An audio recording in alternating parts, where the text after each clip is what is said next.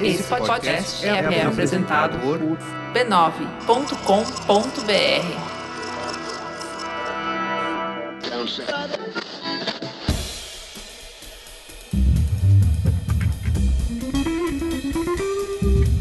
Anticast, a visão do designer sobre o mundo. I'm coming, baby, I'm coming, come, help me. Sejam bem-vindos a mais um Anticast. Eu sou Ivan Mizanzuki e estou na companhia de uma maloqueira aqui hoje, que é a Lady Sibila. Tudo bom, Sibila? Maoi, tudo bem? Maoi. Então, já estamos colocando aqui a Sibila para poder fazer o pessoal se acostumando aos pouquinhos, né? Então, ela não participou do programa aqui hoje, mas enfim, ela está aqui me acompanhando, segurando a minha mão aqui enquanto a gente... A mão, tá, gente? A mão, isso. Eu falo... Então... Vamos lá, Anticast 207, a cultura negra no Brasil, um programa que eu gravei com o Oga e o Márcio Black, que é do coletivo Sistema Negro, que justamente tentam promover a cultura negra no Brasil. Então a gente discutiu coisas sobre racismo, sobre questão da representatividade e história do negro no Brasil, enfim. E também, para me acompanhar na discussão, teve a Jéssica Ketchup, você deve lembrar dela, né, Sibila, que participou lá do papo com a gente lá no Anticast 198. Sim, sim. E que é lá do grupo lá lado esquerdo da força, ia falar no lado negro, né? Porque tem tudo a ver aqui hoje, né? Então lado esquerdo da força, lá do grupo do Facebook. Então, nós quatro conversamos assim, todos falamos um monte de coisa sobre cotas, televisão, Mussum, deu o que falar, Pelé, assim, foi um monte, assim. Então. E, obviamente, de bons exemplos como o Emicida e uma galera aí, né? Então, aquele programa petralha de sempre muito bom, esquerdopata, aquela esquerdalha, aquela coisa gostosa, né? Os comunistas, os camaradas. Exato. Então, a Sibila tá aqui no comando, tá aqui do meu lado, não no comando ainda, mas já estou passando para ela o batente já e avisando o povo que a partir da semana que vem eu estou entrando em férias, com muitas aspas aí, porque Sibila agora vai tocar o Anticast, como vocês tiveram um gostinho ali no Star Trek Comunista, que foi muito elogiado, parabéns, Sibila, tá? São então, seus olhos. Ou melhor, são seus ouvidos. Nossos ouvidos, né? Então, a partir de semana que vem, Sibila vai ser a host aqui. Enquanto isso, eu vou estar tocando o treinamento do Projeto Humanos com a galera lá que participou, além também da preparação da segunda temporada e, de repente, especial de Natal. Eu vou correr atrás do Projeto Humanos agora nesse meizinho. Mas em dezembro eu já tô de volta e a Sibila aí, enquanto isso, vai tocar o terror aqui dentro, né? Então, mentira, ele vai pras Bahamas, viu, gente? Não dá nada pra ninguém. Exato, né? Bem no período que tem que corrigir prova, essas coisas, eu vou pras Bahamas porque vai dar super certo, é isso? Vai, tranquilo. Vai estar tranquilo. Então, mas assim, eu só vou colocar água nas plantas, colher a correspondência, isso é temporário. É temporário, certo? Isso. Uhum. O Ivan e sua voz de veludo italiano voltará. Sempre, voz de veludo polonesa, por favor. Então, aqueles recadinhos de sempre. Quem quiser pular já, a pauta principal ali, a marcação tá no post principal, mas só lembrando, como sempre ali, Patreon do Anticast. A partir de $1 por mês você pode contribuir para que possamos fazer coisas boas aqui dentro. Então, por exemplo, o Projeto Humano só tá existindo por causa do Patreon. Visualmente, o podcast do Ankara sobre design só tá existindo por causa do Patreon. O nome está do Beccari também, só por causa do Patreon. Já falei do Projeto Humanos. 3 páginas, vai voltar. Eu tô fazendo essa promessa faz tempo já, mas tá tudo engatilhado agora, hein? Vai ter uma surpresa aí em breve. Agora vai, né? E essas coisas também, por exemplo, de equipamento que a gente sempre compra. Então, por exemplo, Sibila agora está falando num fone de ouvido que um headset que foi comprado com o dinheiro do Patreon, hein? Então... Aê, né? Afinal de contas, é anticaster também, então ela precisa de um fone de ouvido à altura. Eu tentei fugir, gente, justamente dizendo, olha, Ivan, eu não tenho fone. Não se preocupa, eu mando fone. Ferrou? Agora vou ter que assumir o negócio. Exato, o gravador também, né, pro Skype, tudo isso. Então essas coisas são pagas, gente. Então, e também o Beccari hoje vai ganhar uma placa de som nova também, que a dele deu problema. Então agora vai todo mundo aí bem equipado, sem problema. E graças ao Patreon. Então, por favor, se você gosta da gente, se você quer contribuir, a partir de $1 por mês já ajuda bastante. Se todo nosso ouvinte desse $1, a gente estava bem tranquilo. Vamos valorizar os produtores de conteúdo, né, gente? Exato. Exatamente, né? Então, e falando também dessa família de podcasts linda que é o Anticast, assim, tem um aí saindo de levinho, assim, tal, ainda não é da família Anticast, precisa aí da gente fazer uma conversa, mas é a minha esposa, a querida esposa Aniele Casagrande, no seu blog Dos Cotidiano, lançou o segundo episódio do Dos Cotidiano, que é o podcast dela, que eu vou lá pra atrapalhar sempre. Então a gente falando aí o segundo episódio aí falou sobre São Paulo, Uber, nossas viagens pra São Paulo, enfim, e a experiência dela com Uber, que é coisa de cidade grande, né, porque aqui em Curitiba não tem. E também no primeiro episódio a gente falou sobre, eu nem lembro mais o que a gente falou, mas a gente falou de coisas, sempre coisas bacanas. Porra, agora tem que ver. Deu branco. Sério, que merda. E depois eu levo bronca se eu não falar, então... É idade, viu? Não bronca nada, ela é um amor. Aqui, livros eróticos. Então, o Doce Cotidiano lá, que é o podcast dela. O link tá na postagem pra vocês conferirem. Assinem o feed, também tá no iTunes. Tem opção pra todo mundo. Então, esse podcast do Doce Cotidiano eu vou continuar participando, porque eu e a Anne, a gente mora junto, né? Então, pra gravar é tranquilo. É tranquilo. Mas, mudando assim, falando aqui de uma certa pessoa que está gravando comigo aqui agora, né, dona Sibila. A Sibila, em breve, já semana que vem, vai avisar de um workshop muito foda que ela vai lançar via Hangout, talvez presencial também, a gente tá vendo sobre isso. Vai ter a ver, obviamente, com ficção científica, vocês já devem imaginar, né? Então, se você quiser ser uma das pessoas felizardas, porque com certeza vai acabar a vaga rápido, então o que você vai fazer, criatura do inferno? Você vai clicar no link ali do post que tá falando ali, quero o workshop da Sibila, quero participar do workshop da Sibila. Uma das maiores especialistas em ficção científica na internet brasileira, tá? E não é essa galera aí que fica só cagando regra, Sibila entende mesmo o assunto. Então, você vai clicar ali e vai ter um campo bem grande só pra dizer, diga seu nome e e-mail. E daí você vai colocar lá e você vai estar numa listinha. E assim que ela lançar, você vai receber informações desse workshop o quanto antes. Então daí você vai poder garantir sua vaga, porque serão vagas super limitadas. Sibila, tá animada pra fazer o workshop? Gente, se der errado, vocês culpem o Ivan. Tá bom, ok. Não, vai dar tudo certo e o pessoal vai me agradecer depois. Então. Ok, vocês façam piquete na porta dele. E pra avisar, vai ser provavelmente em dezembro, então pra não ter desculpa aí, porque eu sei que vocês estão tudo recebendo 13º e não sei o quê. Vai tá todo mundo abonado. Tá todo mundo abonado, então já separa aí uma graninha pra isso aí, porque vai ser foda. Eu vou querer participar até, se eu tiver com tempo, eu participo. Se ele tiver voltado das Bahamas, ele provavelmente vai participar. Talvez eu esteja em Cuba ainda, provavelmente, né? Pode ser. É, Cuba, né? Sabe como é que é, né? Vou pra Cuba. Então, e eu acho que é isso.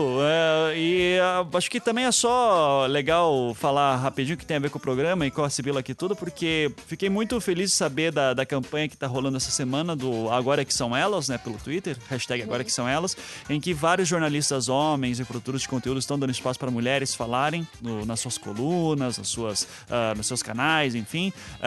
E coube muito bem aqui, porque a Sibila agora vai assumir o podcast de vez. Então, olha só, né? E não é nem por causa da campanha, já era uma coisa que a gente tinha falado antes. Já era premeditado, né? Então, veja só, a gente tá prevendo o futuro agora. Só um adendo. A campanha Agora Que São Elas, talvez a gente podia mudar por Agora Vocês Estão Vendo Que Nós Somos. Ah, é verdade. Porque a gente tá produzindo conteúdo há muito tempo. Bem lembrado. Bem apontado. Nós produzimos conteúdo há muito tempo, teve projetos ótimos que afundaram, porque não tinha público, como o Weekend Casted. Então, assim, é bom esse espaço, mas também vamos lembrar que depois que a gente sair do espaço dominado pelos colunistas, a gente também está produzindo conteúdo fora. Exatamente. Né? Então, assim, vamos valorizar o bom conteúdo, os podcasters, os vloggers, os bloggers, né? Tem muito blogueiro. Então, vamos dar valor a essas pessoas e vamos dar valor às mulheres também. Não é só porque o colunista só o Ivan está dando espaço, o Sakamoto. Gente, a mulherada está produzindo há muito tempo. Vamos valorizar esse conteúdo também, porque a gente tem muita coisa para dizer. E pegando esse gancho da Sibila, acesse em Momentum Saga, que é o site da Sibila, né? Vire padrinho da Sibila também. Sim, os padrinhos, a partir de R$1, já pode começar a contribuir. Assim, eu posso manter e-books gratuitos, posso manter o Diário da Capitã, que é a newsletter exclusiva para os padrinhos. Que é muito legal, eu recebo, porque eu sou padrinho. Ele é padrinho, tá vendo? que fofo, coraçãozinho. Que fofo, gente. Sou padrinho com muito orgulho, por sinal. Tá? Então, acessem o Momentum Saga, corram atrás ali de outras mulheres também que façam isso. Só não seja freak, pelo amor de Deus. Né? Então, acompanhe no sentido profissional da palavra, pelo amor de Deus. E é isso, né? Acompanhe mulheres, como sempre a gente tá falando aqui. Então, exato. Sibila, seja bem-vinda aí, semana que vem, nossa, já estou muito animado, quero ouvir logo o programa da semana que vem, vai ser um prazer poder ouvir o Anticast com surpresas. Beleza? E galera, beleza. Lembrando, eu vou estar sempre ali em outros lugares, eu vou estar no Doce Cotidiano agora direto, da Anne, o Beccari tá sempre no Não Obstante, a Ankara tá no Visualmente, então ninguém sumiu, todo mundo vai voltar, a gente só tá aumentando aqui a família, vai ficar muito bacana. Então, Sibila, seja bem-vinda, é um prazer tê-la conosco, certo? Obrigada, gente. Então, e é isso, fiquem agora com o programa.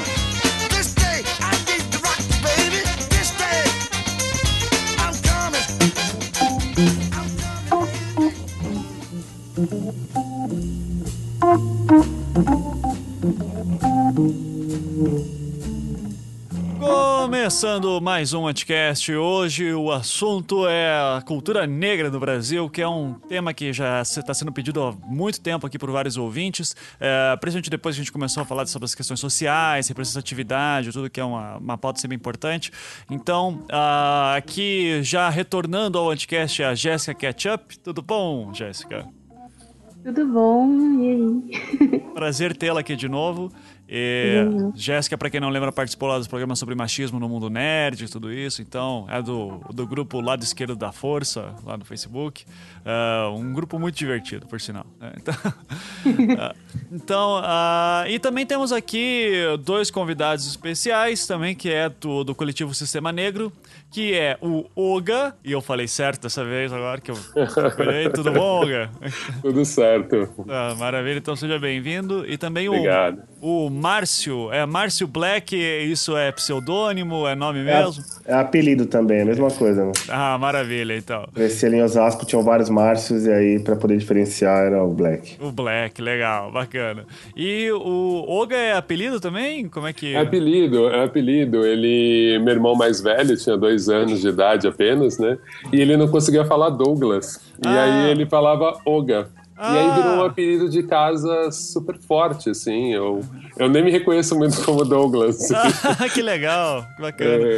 Ficou um nome bacana mesmo. Assim. Não, ficou ótimo. Depois eu soube o significado na Nigéria, eu amei mais ainda. Tipo, Oga na Nigéria é como se fosse o chefe do bairro.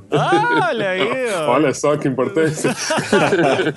Não, e bacana que é o típico nome que, se tivesse que fazer lá um processo de naming, assim, com vários criativos, não ia chegar num nome tão bom. Assim, nunca. Apesar que eu falo que é meio nome de publicitário, né? Tipo, Olga Mendonça, né? Drica Martins, esses nomes muito de publicitário, assim, não é tão bom. Exatamente. Então, só uma curiosidade, vocês dois são designers publicitários, da onde vocês vêm? Começa aí, Olga. Fala aí do que você faz. Na verdade, minha formação, eu sou designer, mas também ilustro, e ultimamente, na verdade, eu trabalhei muito com design gráfico mesmo, trabalhando com Kiko Farkas, na Abril, enfim, e em diversas revistas, na Globo. Mas agora, na verdade, eu estou fazendo freelas como design gráfico, mas muito a produção de conteúdo, desde dirigir documentário. Então eu sou um daqueles caras que está chorando a morte do impresso e migrando para o vídeo. Mas acho que isso pode ser um outro Anticast. Sim. Eu tô nesse momento de transição, assim, de ser realmente cross-mídia, além do gosto, pela necessidade, assim, de perceber que agora a gente tem que comunicar com todo mundo mesmo, em todas as plataformas, assim. Então, só programar que eu ainda sou meio ruim, mas eu tô aprendendo ainda. Mas é pau para toda obra, né? É storytelling visual. Exatamente. E o Márcio, qual que é o teu background? Eu sou totalmente oposto, meu. Eu sou cientista político e produtor cultural, né? Eu fui inventado na publicidade, na verdade, pela galera da Colmeia ali. Nunca imaginei que eu poderia trabalhar em publicidade. Eles acabaram me levando pra lá e funcionou.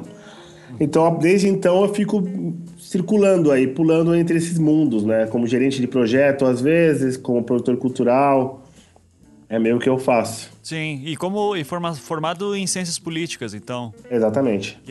Os dois são de São Paulo. Sim. Correto?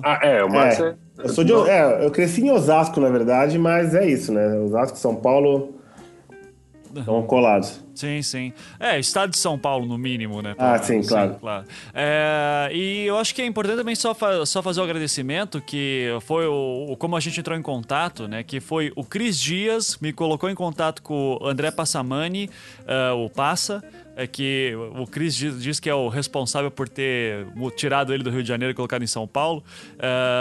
E o Passa me colocou em contato com o Márcio e com o Oga, né? Então, acho que é só tipo, um puxando o outro aí pra fazer uma pauta assim dessa que é tão interessante. E que a gente até tentou fazer essa gravação aqui em outubro, só que daí o Oga mesmo falou que seria muito legal a gente fazer em novembro, porque é justamente o mês da consciência negra, né? Então, eu acho que cabe muito bem, assim, então agradecer a todos os envolvidos que nos colocaram em contato. Então eu já queria pedir para que o Oga ou o Márcio, quem tiver, se tiver mais à vontade, me responder o que é o sistema negro, afinal de contas, como que ele começou e qual que é a proposta. A gente vai responder meio junto. O Sistema Negro é um coletivo formado por produtores, artistas, empreendedores e educadores negros. A gente tenta misturar sempre cultura e ação no combate ao racismo. Então, na prática é isso. A gente pensa em vários eventos que têm o protagonismo negro, né? É uma das nossas primeiras metas, assim. Uhum. O tempo... A gente existe desde 2013, certo, Márcio? Eu sou um dos últimos que entrou, tá? A gente formou, né? A gente se encontrou, na verdade, em 2013. Assim, para contextualizar, né? Eu fazia parte de um outro coletivo, que é o Barulho.org, que é um coletivo que já promove há mais de 10 anos festas de rua em São Paulo. E aí eu sempre tinha essas conversas, né? Com vários outros também, como com o Vini, com o Marco, o Felinto, que são outros integrantes do Sistema Negro, de como nós éramos os únicos negros do rolê. Uhum. Assim, sempre os únicos negros e sempre numa postura ou fetichizada, o negão do rolê, sabe? Ou silenciada, na verdade. Nós não tínhamos muito voz. E foi daí que surgiu a ideia, então, de a gente montar o Sistema Negro como coletivo formado apenas por negros para garantir essa visibilidade e representação nesse movimento também. Uhum. E quais tipos de ações assim, que vocês fazem para buscar essa visibilidade? Tem desde de festas mesmo, que a gente participa, né? Só que a gente sempre tenta trazer alguma discussão de conteúdo, né? Por exemplo, o SP na Rua foi uma das mais importantes, né, Márcio? Foi. O SP na Rua foi bem legal porque foi a primeira vez que a gente conseguiu... Começou como festa, né? E a gente percebeu que talvez nós fôssemos ficar muito, muito marcados como os caras que fazem festa legal, sabe? São festas legais, são promovidas por negros. E com a entrada do Oga, do Túlio, do André, nós ganhamos também, assim... Nós percebemos que o Sistema Negro é um coletivo multidisciplinar. Tem o Felinto, que é um educador, o Ed, que é historiador. Então, quer dizer, nós poderíamos, então, explorar outras frentes de trabalho aí. E o SP da Rua foi bem enriquecedor nesse sentido, porque a gente conseguiu fazer uma boa festa, mas também entrecortado aí com projeções e audiovisual, e também com rodas de conversa, né, com temas que são relevantes hoje para a população negra em São Paulo. Foi legal. E quantas pessoas estão participando, indo nos eventos? Está tendo aderência do público? Sim. A gente faz, assim, depende muito de cada evento, né? A gente tem a página no Facebook, onde as pessoas sabem do que a gente está planejando, quais são os próximos passos, e tem o grupo mesmo, que cada vez está crescendo um pouquinho mais, né? Legal.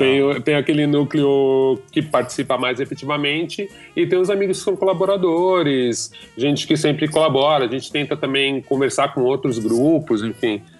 Então é até meio difícil dizer, assim... Porque muitas vezes a gente é chamado por um evento, que nem foi o Cocidade. Tinha muita gente, eu nem sei precisar muito bem o número. Minha contagem de público é igual a da PM, sabe? Precisa, assim. Eu acho que foi 5 milhões. Né? Então eu aprendi a contar com eles. Assim. Certo. Então, eu não sou tão preciso, mas tinha muita gente. Uhum. Então depende muito da ação. Nesse formato, nesse time maior que está agora... é muito recente, né? A gente está com 1 ano com essa formação multidisciplinar, né? Que tem desde designers até... Eu fico brincando na minha cabeça que tem o pessoal tem o pessoal criativo, tem o pessoal da produção e tem o pessoal do conteúdo e Sim. tem aquele momento que a gente junta tudo e cria produtos legais, né, que consigam botar essa discussão à mesa. Sim. Principalmente o tema do orgulho negro, do protagonismo negro, né, porque também não é toda hora que é um protesto, né, às vezes também é celebração, né. Claro.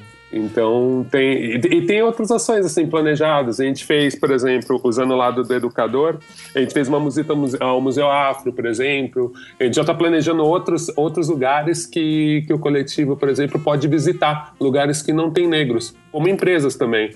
Eu já vou deixar um convite para as empresas que se interessarem, né? Então eu fico pensando, a gente pensa muito nessas questões, assim, né? Uma visita, né, das pessoas que seguem o nosso coletivo, que se interessam pela causa, por exemplo, no próprio Google, né? Fazer uma visita, conhecer, né? Que na verdade é botar o negro em lugares que normalmente ele não está, ou está em um número muito pequeno. Sim.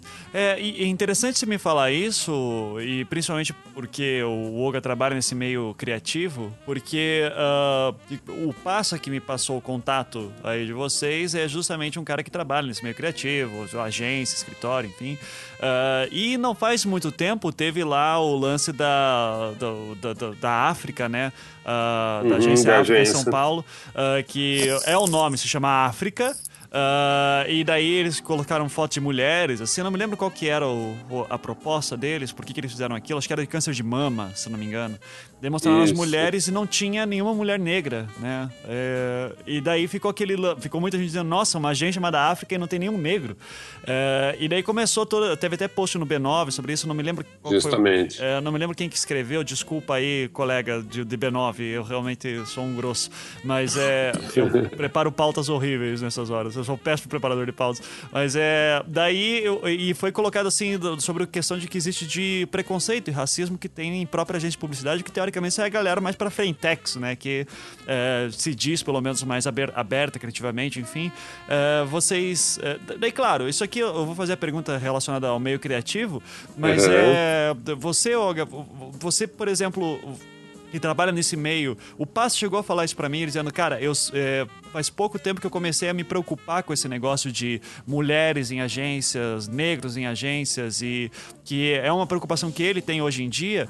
E você, como negro, assim, nessa questão, como que você se sente ao ver o tipo de pessoas que vai pro meio, mesmo local de trabalho que você, assim? Você se sente... Uma coisa é o branco falando isso, entende? Eu quero saber como é que é a tua percepção por isso. É engraçado, né? Eu sempre prestei muita atenção nisso. Até tem aquela... Brincadeira, não é brincadeira. O teste do pescoço, né? De você ir nos lugares e olhar do lado e contar quantos negros tem. Né? E realmente, na área de criatividade, não digo só comunicação em geral, o número de negros é muito pequeno. Eu trabalhei na Abril, sei lá quantos funcionários tinham. Vou fazer de novo aquela contagem da PM, tá, gente? 7 mil funcionários. E realmente, assim, eu percebia que em redação tinha muito pouco. Eu trabalhei na Playboy, que a gente ficava brincando, que a gente falava que a Playboy na época era África, porque tinha 3 negros na redação. Era incrível. Tínhamos uma equipe de 30 pessoas. Ainda tinha negros chefes. Então, tipo, nossa! Vamos fazer uma revolução aqui, né? E ao mesmo tempo era uma revista que tinha e não tinha negra na capa nunca, né? Então, mesmo tendo negros criativos e conscientes, a gente sentia a dificuldade que era. Né, de conseguir emplacar as nossas pautas e botar essa questão, né? Então é bem complicado, sabe? Essa questão da representatividade mesmo. Eu vejo que agora a gente sente uma pequena mudança, mas eu sinto que a mudança não a do Passamano, obviamente, a gente já conversou sobre isso algumas vezes, mas eu sinto que essa mudança, ela vem muito mais por uma questão comercial, pensando que os negros consomem muito, os negros são os mais pobres, aí teve toda aquela história da ascensão da classe C, óbvio, você sabe que você precisa vender o seu produto para os populares, não dá mais para ignorar. Não dá para você ignorar por uma questão humanitária e não dá por uma questão de número também, porque os negros e pardos são 53% da população brasileira, então não é uma minoria, e também por uma questão financeira, para o seu negócio. Se você é uma agência e não comunica com o negro, Se você não se preocupa com essa questão, se você é uma agência, não comunica com mulheres, se você não se preocupa com essa questão, enfim, toda a diversidade que você diz, né, que incluída nisso, você está perdendo dinheiro. Assim, no mínimo, pensando da forma mais objetiva, prática e não humana, você está fazendo seu trabalho muito mal feito. Então, eu sinto que está tendo essa preocupação. Confesso que para mim seria muito melhor que fosse uma questão humana e que as pessoas tivessem criado uma consciência, mas se não for também, a gente quer o nosso respeito, seja porque a gente é consumidor, seja porque a gente é um ser humano, mas a gente quer o respeito, né? Então tá muito interessante, de uns 2 anos para cá eu vejo que muitas propagandas estão sendo pegas nisso, né? Não só pela questão negra, mas da diversidade sexual também, né? Então teve aquele caso do anuário recente da... eu não me lembro a marca, acho que... Vocês viram, né, gente? A pauta é freestyle total, tá? Eu acho que nessa questão da representatividade, a mais treta foi o Machado de Assis branco, né? Ah, lembro da propaganda da Caixa Econômica. Exatamente. Verdade. Jéssica, ajuda a gente, Jéssica, quando falha a nossa memória. Eu acho que essa foi aquela... Assim, eu lembro que eu trabalhava na Colmeia nessa época. Uhum. E a gente conversou muito sobre isso ali. Que é o quanto de racismo também, né? E o pior, assim, o desconhecimento da história brasileira na cadeia toda, sabe? Desde lá do cliente, na ponta... até o diretor, até o gerente de projeto, todo mundo deixou passar esse negócio. E sabe o que é complicado, Marcio? Às vezes eu vejo assim, se você não tem o protagonismo, às vezes é muito difícil. Vou dar uma situação aqui. Às vezes você percebe que tá passando um comentário que você fala, gente, eu acho que isso pode dar merda. Eu, enquanto negro consciente, eu não gosto quando eles falam cabelo ruim.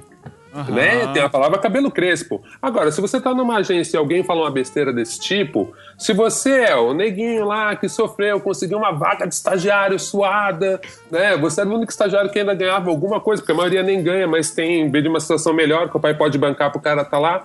Quer dizer, você já é uma minoria, você vai começar a causar problemas, sabe? Você não tem um cargo de protagonista, de chefe, pra apertar o botão vermelho e falar, gente, desculpa, isso daqui não dá, isso daqui tá muito machista, claro, ou isso daqui... Fala. Por exemplo, eu formei em jornalismo, mas até hoje eu fiz mais estágio na área de publicidade, nas agências. Então, era muito assim, eu via o machismo ali do chefe, mas o que eu vou falar, cara? Eu preciso desse dinheiro, eu não tenho outro lugar pra tampar. Se eu falar, vai falar que vitimismo, sabe? Então, você fica quieta. Entendeu? Então, às vezes até perguntam, mas não tem negro na agência? Tem, mas às vezes a pessoa se sente meio que coagida a aceitar tudo aquilo, porque tem medo de perder o trampo, porque sabe que, como você disse, é o único que tá ali com esse posicionamento, e às vezes tem aquele medo até de virar chacota, de falar, nossa, todo mundo achou engraçado, só você que não, você não tem senso de humor, sabe? Então... Então aquela discussão do politicamente correto, né, Jace? Todo mundo é politicamente... tudo é politicamente correto agora. Porque na minha época, tipo... e é tudo gente que tem a tua idade, entendeu? Na época deles, não tinha nada diferente. Eu deixo até problematizar isso por uma coisa que é bem... pra mim, pelo menos, como branco, produtor de conteúdo, etc. Pra mim, sempre vem esse... Quando a gente começa a falar do negro e do politicamente correto e tal, sempre vai falar assim, nossa, mas lembrem do Mussum. Olha como o Mussum era bacana. Se dizia negão, dizia eu quero morrer preto, mas não quero, se eu sou mentiroso, qualquer coisa assim. Como é que... porque vocês provavelmente também cresceram vendo Trapalhões, assim. Isso, eu sou de 79, eu peguei os 2 piores exemplos, né? O Mussum e o Cirilo. Você quer acabar com a autoestima de uma criança negra, deixa os 2 falando o dia inteiro. Pois é. Então, e eu lembro que assim, foram 2 apelidos que eu tive quando eu era criança. Eu tive Buiú também. Não, Buiú. Lembra? Nossa, acho que meu primo era Buiú, do bairro. Eu também, sim. Uhum. Mas então, Pelé era quando você era bom no futebol, que eu não era, então eu sofria mais bullying ainda. Caralho. A pessoa tinha um preconceito porque ela via um preto e falava, não, é bom no futebol. Uhum. Aí eu ia pro gol na hora, e aí nem direito ao Pelé eu podia. Então, e como é que foi crescer tendo como exemplos na mídia Cirilo, Mussum, Pelé, assim, como é que vocês... Eu quero entender como é que é essa questão de representatividade para vocês, e o que isso reflete na vida de vocês hoje em dia?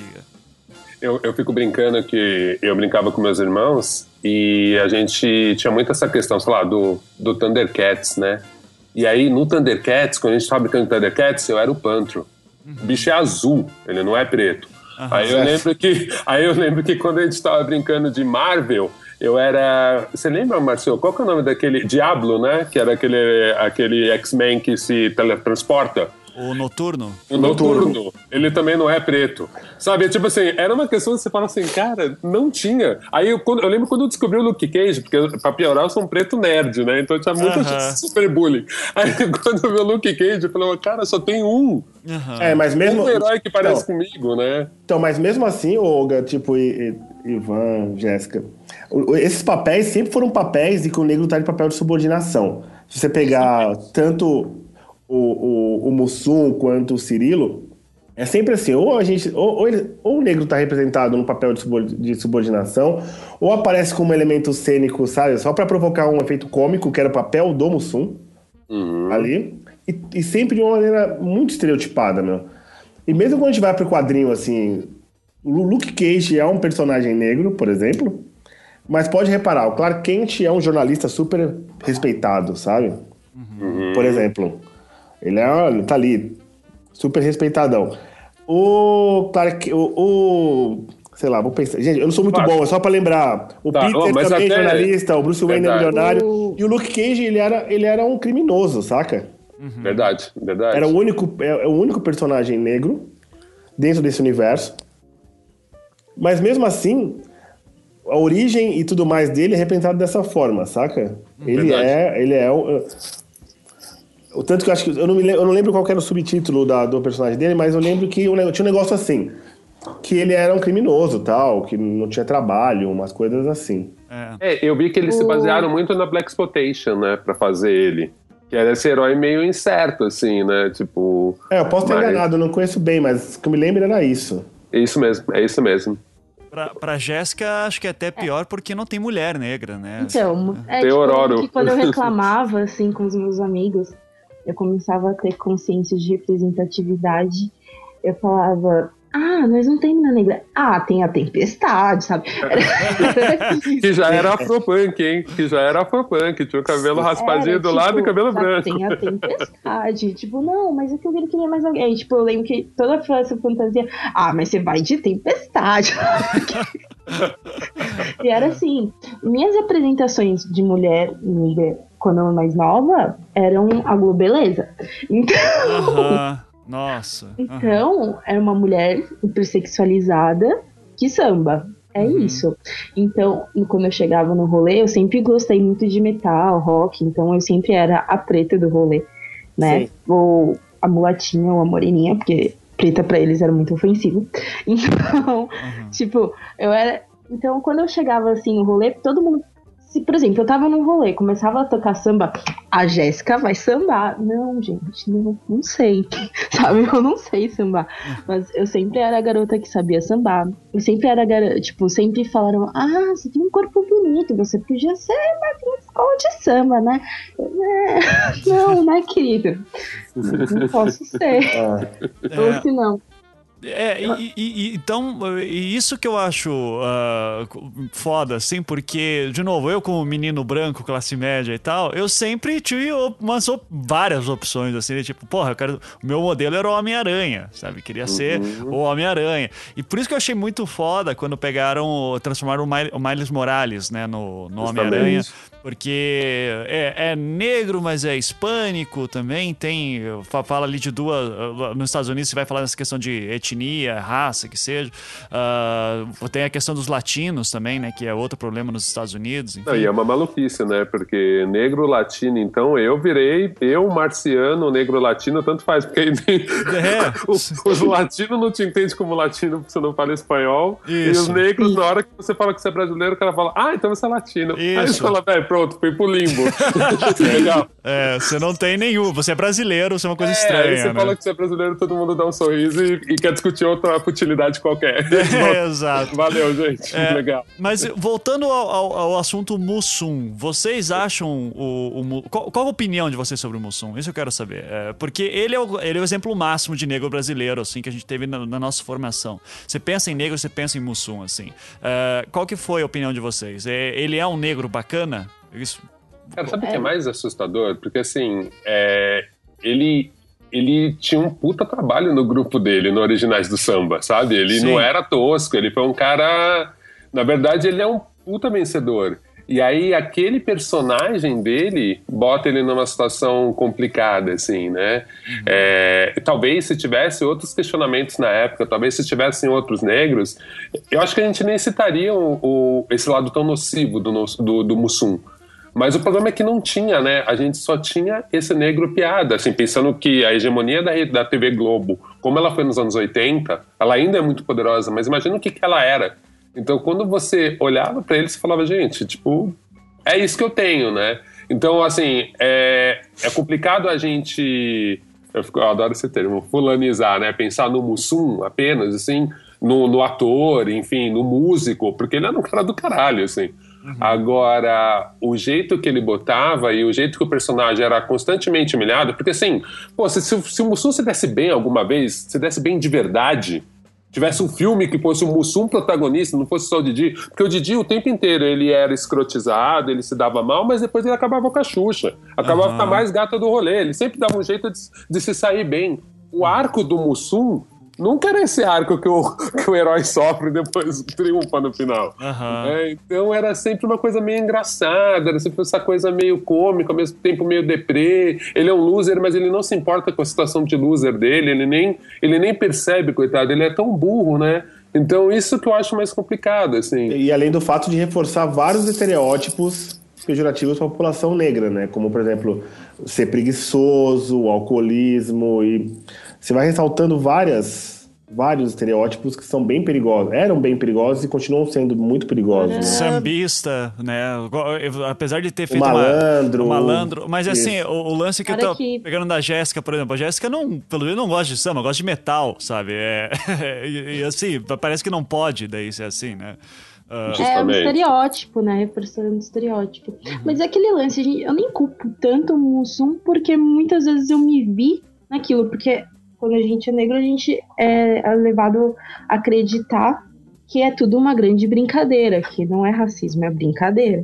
Então, muitas vezes eu fazia piada sobre ser negra, né, sobre ter o cabelo ruim, que eu falava. Uhum. Eu falava que meu cabelo era ruim, que meu cabelo era duro, que meu cabelo era pichain, que meu cabelo era bombril. Então, eu fazia piadas pejorativas comigo mesma, mas porque eu tinha o conceito de que, não, isso é uma grande piada, ninguém está levando isso a sério, sendo que eu mesma era afetada por aquilo, assim, que eu me achava feia por ter aquele tipo de cabelo e tudo mais, né? Uhum. Então, o que eu vejo é que o Mussum, às vezes nem é tanto pelo como o negro vê o Mussum, mas sim como muitas pessoas brancas veem o Mussum como uma grande justificativa. Eu lembro que uma vez, um tempo atrás, eu sofri, tipo... Eu lembro que eu tinha um... Eu escrevi um blog, um negócio assim. Eu escrevi sobre racismo. Esse blog já excluí faz um tempo. E teve muita gente que ficou me xingando, me chamando de vitimista e tal. Então vinha uma pessoa que me perseguiu em todas as minhas redes sociais e ficava me xingando, me chamando de macaca e coisas do tipo. Aí essa pessoa foi no meu Steam, entendeu? E, tipo, eu acho que foi a única vez que eu chorei por agressão, assim, de internet. E foi no meu Steam, minha mãe tinha acabado de falecer. Falou, ainda bem que sua mãe, macaco, morreu. Aí eu, tipo, fiquei mal e tal. Aí eu lembro que eu postei num grupo de amigos, né? Aí, de repente, veio um outro cara e falou, Jéssica, você não tem que levar tão a sério. Porque o Mussum era chamado de macaco a todo momento e não ficava assim. sabe? Uhum. Aí eu falei, mano, eu não sou um Mussum, sabe? Total. Essa aqui é a questão. Eu não sou um Mussum. Se o Mussum aceita, ótimo pra ele, entendeu? Pra mim, não.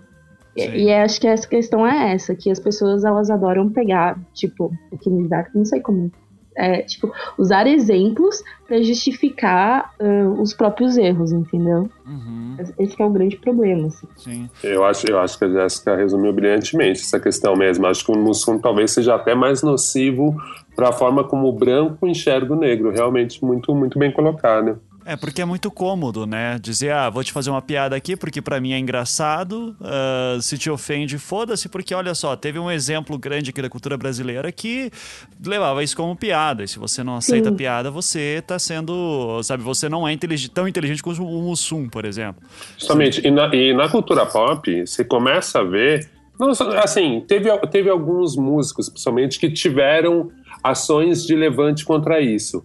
Mas de grande expressão mesmo foi no hip hop, né? Foi lá nos anos 80 e 90, né? Porque assim, começaram a realmente trazer essa questão muito clara, sabe? Se posicionar muito claramente, né? Você tinha músicos conscientes, anos 60, 70, mas você via que ainda era uma coisa muito pequena, ainda era um pouco o que acontece agora, é muito para uma... mesmo com um branco que tem empatia à causa negra, sabe? Um cara que é mais de esquerda, sei lá, tô botando preconceitos agora, também um cara de esquerda e direita, mas digo assim, um cara que tem interesse humanista, né? Então você via isso nos músicos mesmo, os músicos populares mesmo, sei lá, como o Wilson Simonal, ele não entrava muito nessa questão. Em algum momento, como tinha o Black Power nos Estados Unidos, os músicos aqui tentaram fazer, mas nunca era uma questão de conceito. Eles tinham o lance do Black Pride, do Orgulho Negro, mas você via que não era uma coisa tão combativa, né? Como, sei lá, você assistiu o documentário da Nina Simone. Cara, a militância dela foi muito intensa, virou uma causa na vida dela. Em algum momento, ela não soube lidar muito bem com isso e sofreu duras penas por não saber lidar com isso, né? E aqui no Brasil sempre foi essa coisa meio estranha, assim. Então você tem um Pelé, por exemplo, que... Cara, quando ele dá fala, é só pra acabar com o negro. É um poeta mesmo, né? Quando fica silencioso, é um poeta. Não, ele caladinho, poeta, pelo amor de Deus. Assim. Então, assim, quando teve aquele caso recente de racismo com um jogador no Sul, né? Aranha. Oh, isso, obrigada. Que bom a gente ter memória, né? Tanto apoio aqui. Então, foi muito louco você ver a fala do Pelé, assim, sabe? O Pelé é meio tipo, não, pô, se eu deixasse o racismo me atrapalhar, não jogava bola, sabe? Tipo, jogando um pano quente, falar, cara, se você tivesse brigado nos anos 70, quando te xingavam de macaco e falado, eu não vou jogar, imagina se o maior jogador de futebol do mundo falasse assim, eu não vou jogar se me xingar de macaco, isso teria mudado. Uhum. Pelo menos estaria melhor, sabe? Agora não, o cara não fez. Pelo menos saberiam do problema, né? Eu acho sinceramente, Banco, estaria melhor, cara. Esse cara, imagina o poder, a representatividade que o Pelé teve até hoje. Uhum. Qualquer lugar do mundo que você viaja, você fala Pelé, as pessoas sabem.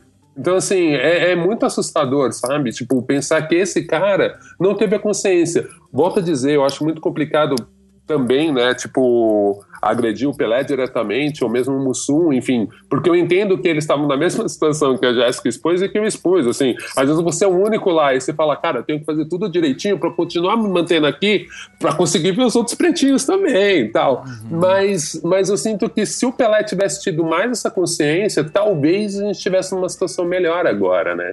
Então a gente tinha alguns personagens ali que em algum momento conseguiu brigar, mas eu acho que foi só no hip hop mesmo que a gente viu claramente essa questão sendo levantada na música mesmo, né? E... Fala. É que aqui no Brasil, eu acho que os negros têm medo de ser combativos por essas coisas. Como é tudo muito... Como o racismo é debaixo dos panos, sim, às vezes a gente acaba combatendo o racismo de maneira debaixo dos panos. Até porque a pessoa, por exemplo, nem você citou a Nina Simone. Nina Simone, carreira linda, famosíssima. A partir do momento em que ela foi uma mulher combativa, a partir do momento que ela bateu de frente, a partir do momento que ela largou um marido abusivo, ela virou um lixo. Uhum. Onde que ela foi? Ela foi lá pra baixo, tipo, na visão do pessoal, certo? Ela não servia mais pra nada. ela deu problemas psicológicos por conta disso, porque ela foi ignorada, já, tipo, ela é legal enquanto ela tá cantando umas músicas românticas. A partir do momento em que, principalmente para as pessoas brancas que são racistas, né, e não querem enxergar isso, a partir do momento que ela fala, olha, tá errado isso e tá errado aquilo lá, então ela não é tão legal, certo? Então, aqui no Brasil acontece muito disso. Da gente ver que a pessoa, às vezes os próprios fãs, você vê que estão chamando a pessoa de vitimista, entendeu? Então, se o próprio fã faz isso, imagina as outras pessoas. Justamente. Aqui o que eu vejo, por exemplo, como eu falar, Pelé, durante muito tempo, eu vejo a imagem do Pelé, às vezes, como um serviço, sabe? Porque tipo, a pessoa vai lá, luta, fala, não, tá errado, tira o Pelé, fala, mas não é assim, sabe? Não é, é assim. Eu acho que venderam muito essa ideia do Brasil como um país que recebe bem todas as culturas, né? E a democracia racial, né? Que não existe, né? Que... E é que nem falei, é tudo pros panos quentes. Você, por exemplo, é que minha mãe, ela sempre foi muito de brigar em relação se ela via racismo. Mas eu sempre vi outras pessoas, quando eu chegava chateada, eu falava, aconteceu isso comigo... Ah, Jéssica, acontece, sabe? Tipo, acontece, sei lá, reclama pra professora, sabe? Aí a professora ia lá, dava bronquinha no aluno e tá de boa. Ou senão a pessoa, tipo, todo mundo ficava me zoando porque eu estava levando a sério demais. E é isso. E é isso que acontece com todo mundo. Por isso que às vezes a pessoa negra, ela nem tem tanto pique de ir lá, botar a boca no mundo. Porque sabe que, no final das contas, não vai dar em nada, vão diminuir, vão achar que é bem menor o problema, quando a gente sabe que é todo um sistema, né? E em casa, vocês discutiam essas coisas com os pais de vocês? Os pais de vocês sentiam preconceito, problematizaram essas coisas? Ou era uma coisa mais naturalizada? Também a mesma coisa do, não, é um ou outro que é racista, isso aí são exceções, o Brasil é um bom país. Os pais de vocês conseguiam pensar isso ou... Também já estavam mais na onda do Pelé e essa galera. Eu acho assim, com relação a isso, Ivan, eu cresci em Osasco, eu gosto de pensar que existem contextos muito diferentes, né? Você pegar, eu tenho 35 anos e eu cresci na quebrada ali, favela em Osasco. Minha mãe, por exemplo, eu percebi, assim, ela era uma pessoa que não pensava nisso. Por mais que ela fosse uma mulher negra, trabalhando... de noite, para criar dois filhos numa situação totalmente desfavorável, ela realmente não pensava a respeito disso. E quando eu comecei a trabalhar também, para conseguir tentar superar aquela condição socioeconômica, você acaba pensando que você está tão esgotado que você não pensa muito nisso. Eu gosto de falar para as pessoas que eu fui sentir racismo mesmo na pele, assim, aquela coisa pesada, quando eu entrei na PUC, em 2002. Foi aí que eu senti, na verdade, de fato, o peso da minha cor. Porque até então, eu sempre tive do lugar no qual as pessoas esperavam que eu estivesse, sabe? Que é morando na favela, pegando o ônibus do trem lotado de manhã, indo até a Zona Leste para trabalhar e voltando no trem lotado para casa de novo no final do dia. Esse é o lugar onde eles esperam que você esteja. O que acontece hoje, e talvez a leitura que eu faço é por isso hoje tanta gente tá falando mais, as pessoas já não engolem mais tanto o sapo, não deixam mais essas situações passarem, sabe? Por exemplo, agora, essas expressões, né? Eu já ia falar passar em branco, por exemplo. Não deixam mais essas situações passarem porque aconteceram alguns avanços socioeconômicos que permitiram que a gente também fizesse isso. Quer dizer, hoje o negro venceu várias barreiras, sabe? Conseguiu ascender e chegar em lugares-chave. E ao fazer isso também, você acaba abrindo porta para as outras pessoas. Sim. Então, eu sempre fui o único na maior parte dos lugares onde que eu frequentei. Eu sou um dos poucos negros que moram em Perdizes, na região da Afonso Bovero. E quando eu encontro um outro negro, geralmente é o Olga que mora perto de mim, sabe? Justamente. O Flávio, a gente conhece todos. Todos se conhecem, porque são poucos. Então, existem vários contextos. Ao mesmo tempo, que você tem toda uma geração que é, por exemplo, a geração aí que vem com Emicida e tudo mais, que é uma galera que eu acredito que ouviu mais sobre isso em casa. Uhum. Que já vem mais letrado nesse sentido, sabe? Uhum. Teve que furar menos barreiras. Quando eu digo menos barreiras, é tipo não ter o que comer, por exemplo, ou não ter como, sei lá... Eu digo nesse sentido. É, como assim se a própria condição socioeconômica que fosse tão precária impedisse de ver problemas maiores, porque tá preocupado em comer antes disso. Você corre outras coisas antes, sabe? Uhum. Eu não sei, por exemplo, minha mãe e meus pais nunca falaram sobre isso em casa, tanto que eu lembro de eu começar a ter essas conversas com a minha mãe no momento em que eu entro na universidade, que eu começo a sentir isso de uma maneira muito pesada, inclusive em várias conversas era eu falando pra ela, tipo assim, ó, eu acho que eu vou parar, porque não vai rolar. Uhum. Que aí a gente começa a falar sobre isso, e aí sim ela começa a falar sobre situações que ela percebia, mas sem nenhuma sistematização, nenhuma... Não de maneira organizada, só as percepções e sensação de vida mesmo. Sim, sim.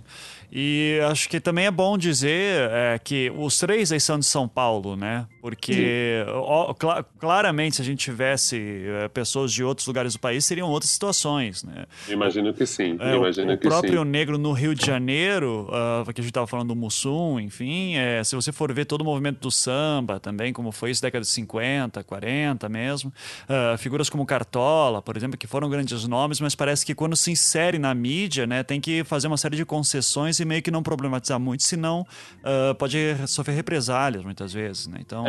eu acho que muito desse estereótipo, dessa democracia racial vem do Rio, né? Uhum. As pessoas ainda insistirem em falar, não, mas aqui o morro tá mais perto, todo mundo no Rio tem um amigo preto, uhum, que joga futebol na praia, sabe? Sim. Eu acho que São Paulo é mais cruel nesse sentido, assim.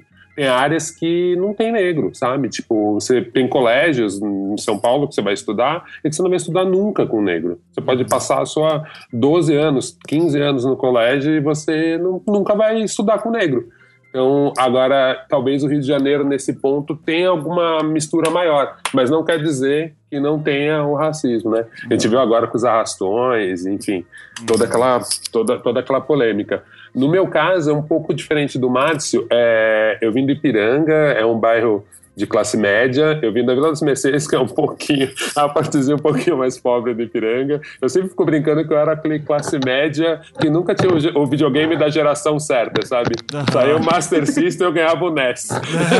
Então, assim, eu nunca tinha um videogame, mas eu tinha videogame. Uhum. Pelo menos isso. Uhum. E pra mim, assim, eu venho de uma família miscigenada desde a minha avó. Então, já não tinha discussão, porque é uma família miscigenada. Somos em 6 irmãos.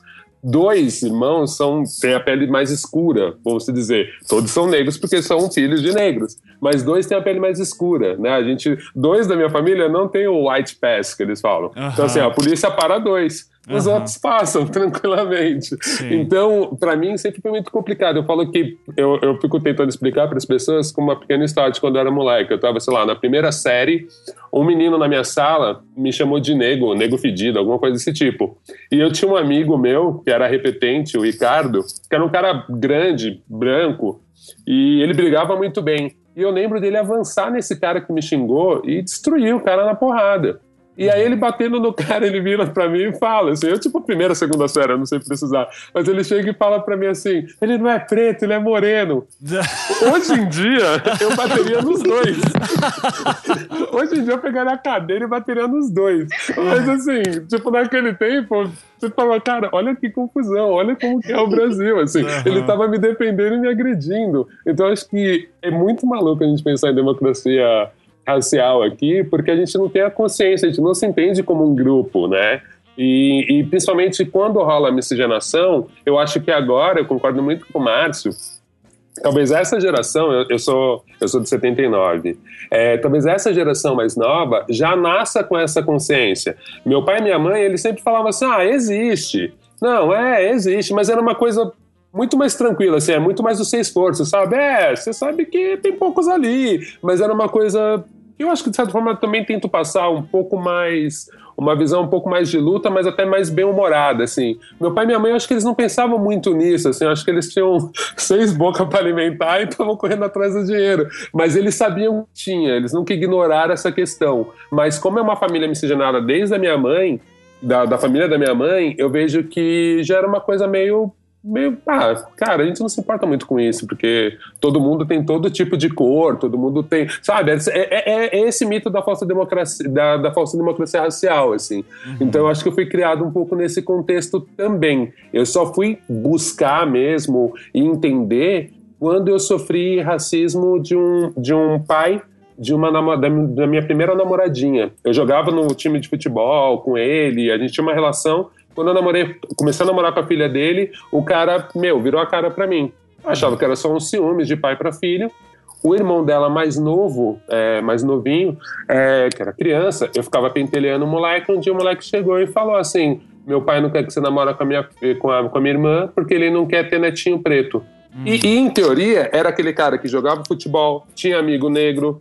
Só que aí tem essa coisa bizarra do racismo no Brasil, que a pessoa, ela cria uns espaços, ó, até aqui você pode avançar, você pode ser meu brother, a gente pode sair beber junto, mas calma aí, pegar minha filha nunca, ou você pode ser meu brother, sabe, tem essa coisa meio bizarra, às vezes o cara tem uma madrinha negra, mas ele não gosta dos outros, ela é uma exceção, então... Isso eu acho muito complexo, assim, é uma coisa que até hoje eu tento entender, assim. É a famosa lógica do não sou racista, eu tenho inclusive amigos negros, né? Então, mas nos Estados Unidos é mais claro, sabe? Tipo, em alguns lugares, se nesses países tiver segregação, era mais claro. Pelo menos o negro entendia que ele estava numa guerra e ele tinha a opção de se defender. Às vezes de uma forma raivosa, mais enérgica, como Malcolm X, às vezes de uma forma mais lúdica ou mais...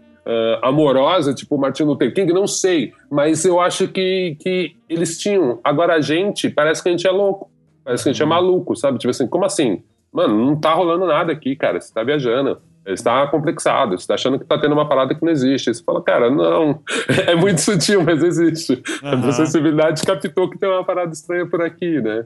A não ser quando é muito gritante, né? Sim, e, inclusive exige, que nem vocês falaram, exige um certo treinamento de visão de mundo, inclusive, porque é tão naturalizado às vezes que não se percebe isso, né? Eu comecei a perceber o perigo disso, e às vezes até na questão institucional, quando durante o doutorado, assim, a gente começou a estudar a história aqui do Paraná, e o Paraná foi um estado, assim, que se criou durante todo o século XIX, basicamente com exportação de café.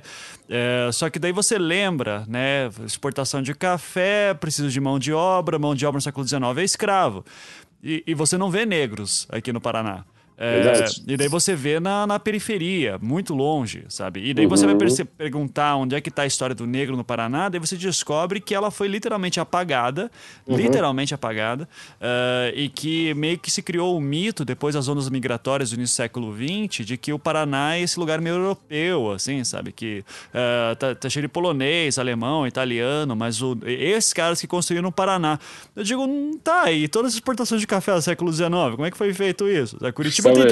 Curitiba tem 300 anos de idade. Cadê essa galera? Sabe? Então foi a história do índio também. Lugar. Oi, Jéssica. Não, a questão é muito de lugar também. Tipo, que nem falaram assim do bairro de São Paulo. Assim. E, por exemplo, no meu caso foi... Eu moro na região de Interlagos, né? Extremo Zona Sul. E eu vivia, andando com o pessoal do Igrejão, com o pessoal da Cidade Dutra, que é meu bairro. Da região. Então, é uma área periférica, mas tem, umas outras áreas que são meio classe média baixa, que é realmente... Você falou a questão do videogame. A geração errada, minha vida foi toda assim. Mas eu ainda convivia até, por exemplo, até minha terceira série, até minha segunda série, que eu estudei em colégio público, convivia com muitas crianças negras. Então, não tinha tanto problema, assim, sabe? Minha mãe... Eu vivia bem, eu me achava bonita, eu achava o meu cabelo bonito, eu gostava de mim. Aí chegou na época da terceira série, meu pai conseguiu um emprego de segurança e eles me colocaram no colégio particular, porque o colégio público daqui era muito, muito ruim. E aí mudou, entendeu? Aí eu comecei a não gostar de mim, falando a minha mãe a alisar meu cabelo, a não gostar de que eu via que as meninas bonitas eram as meninas loiras, entendeu? Aí eu gostava de um menino, sabe? E eu sabia que nunca ia ter acesso àquele menino, entendeu? Então, era sempre assim. E às vezes eu gostava, tipo, de meninos negros mesmo, sabe? Mas mesmo eles me achavam feia. Então eu falava, ok, eu sou feia pra todo mundo, sabe? Então eu tinha essa ligação, assim, de começar a sentir o racismo, essas coisas pequenas, mas eu não sabia que era racismo, entendeu?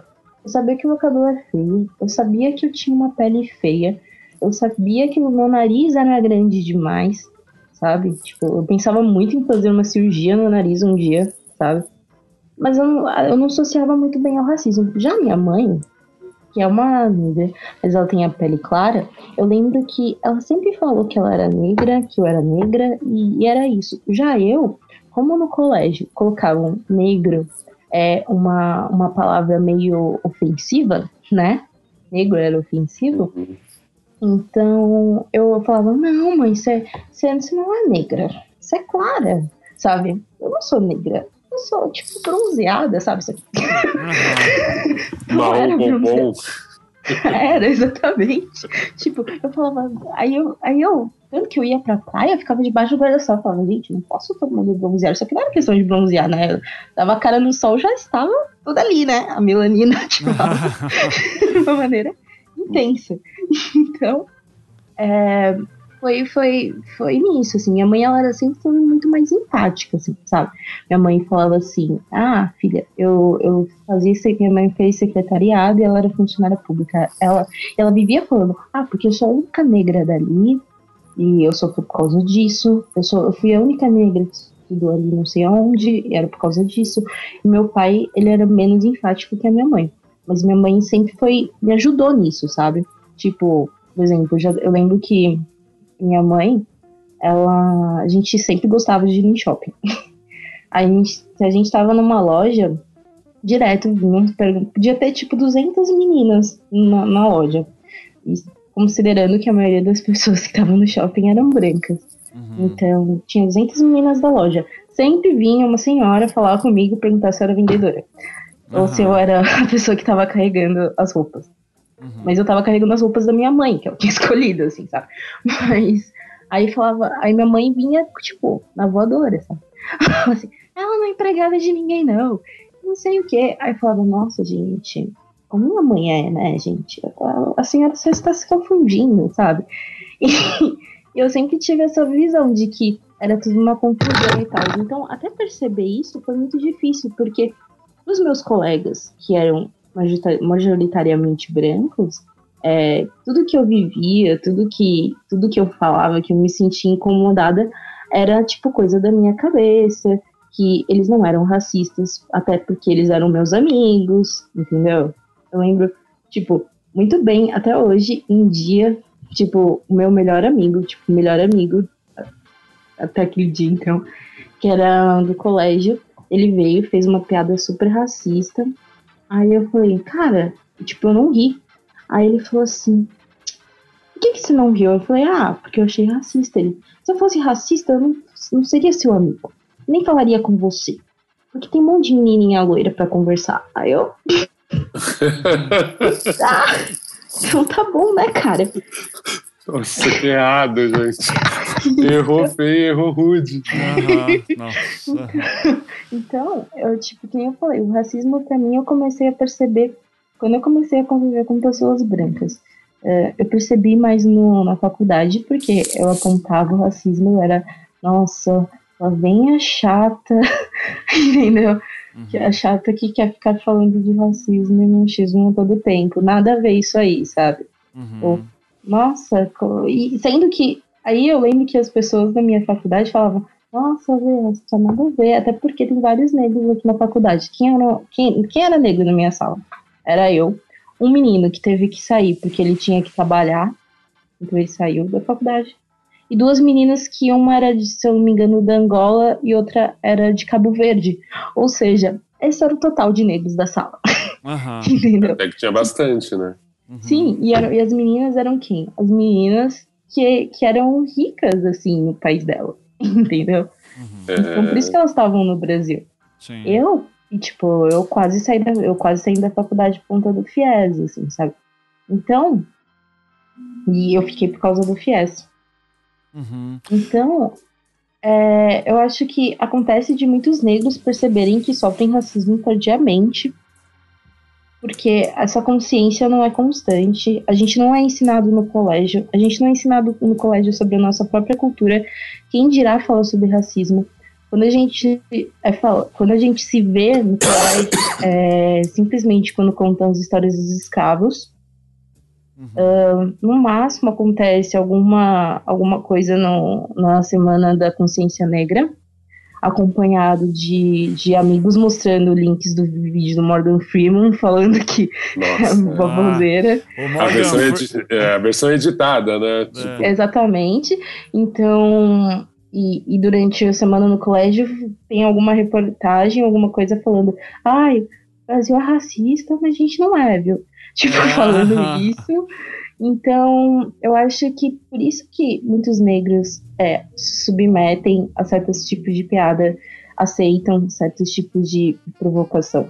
Uhum. Esse negócio até sobre o racismo, que é uma coisa que a gente estava discutindo muito sobre o machismo também, enfim, que é o que é mais difícil da gente que está numa posição mais privilegiada é perceber que o machista não é aquele cara que sai dando porrada na boca da mulher, ou o racista é o cara que dá porrada em negro porque o cara é negro na rua. São esses pequenos atos do dia a dia que são reproduzidos por mim, pelo meu pai, pela minha família, sabe? Que a gente acha que não tem nada a ver, porque é só uma brincadeira, mas na verdade prejudica de uma maneira sistemática e todo um grupo, né? E isso é difícil de aceitar, que caramba, eu que me achava uma pessoa tão boa, muitas vezes reproduzo questões que são extremamente racistas, machistas e vai embora. Então, achar esses atos do dia a dia e perceber a importância dela é que é complicado, porque eu lembro tranquilamente durante a minha vida inteira no colégio, assim, principalmente ensino fundamental, a quantidade de piadas racistas que a gente ouvia no colégio e achava tudo bem, sabe? Nunca veio um professor para dizer, não, para com isso aí é bobagem, para de falar essa merda, porque também não tinha um negro na sala para poder falar, cara, para de falar isso que eu não gosto, sabe? Então, e era só piada, e se tivesse a gente ia dizer, não, mas o Mussum também faz, sabe? Então, de novo, o problema do Mussum E eu acho que é complicado, é importante começar a ter essa consciência justamente de discutir uma certa hipocrisia social, porque é muito bonito ficar falando que o Brasil é esse país maravilhoso, que aceita todas as raças, etnias, enfim. E daí hoje mesmo, a gente está gravando isso aqui no domingo, dia 1º de novembro, hoje teve uma foto da Thaís Araújo, né, da Globo. Isso, exatamente.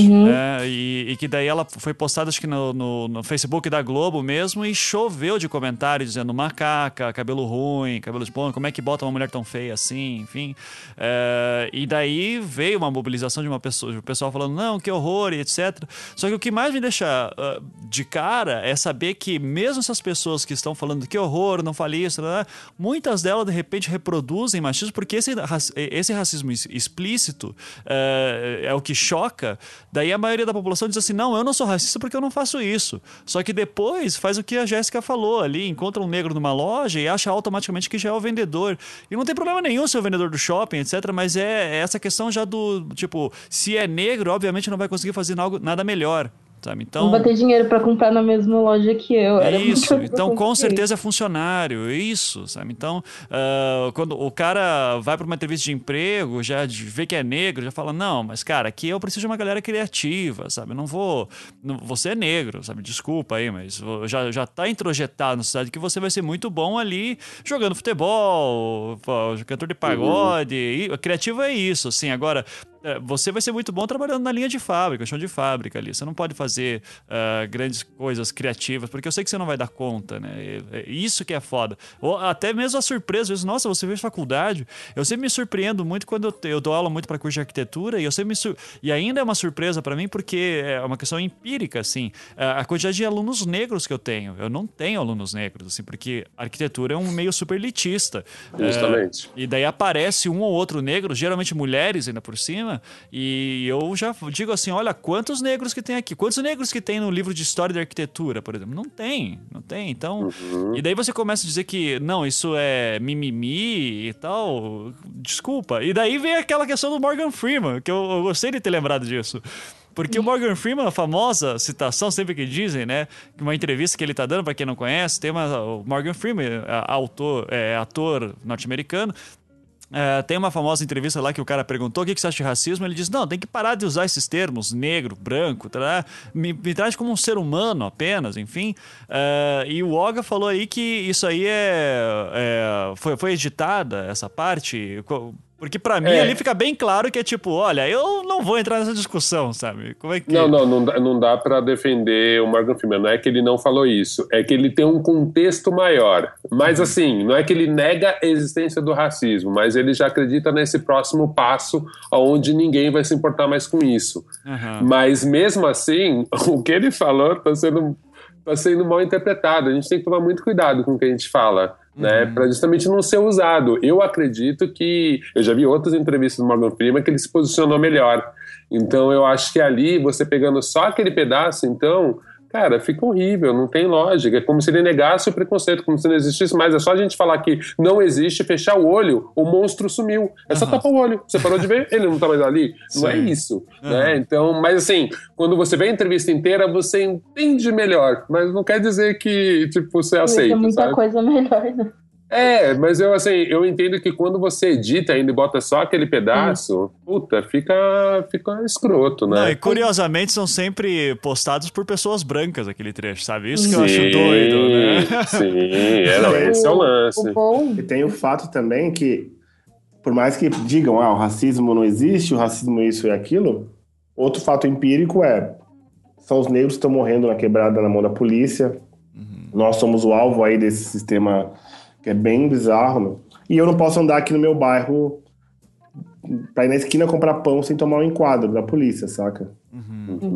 Quer dizer... Não, e o assim, tipo, uma coisa que eu achei interessante, o caso da Thaís Araújo, que basicamente esse caso da Thaís Araújo é um contra-argumento incrível para aquelas pessoas que ficam falando que racismo no Brasil tá bem menor, que o que acontece hoje em dia é preconceito de classe.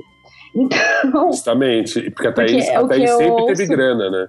O que eu mais ouço na minha vida, quando eu ouço, falo assim, pode até ter racismo, né? Mas preto rico não sofre racismo. Isso daí é basicamente... A Thaís Araújo, ela é tipo negra, mas ela...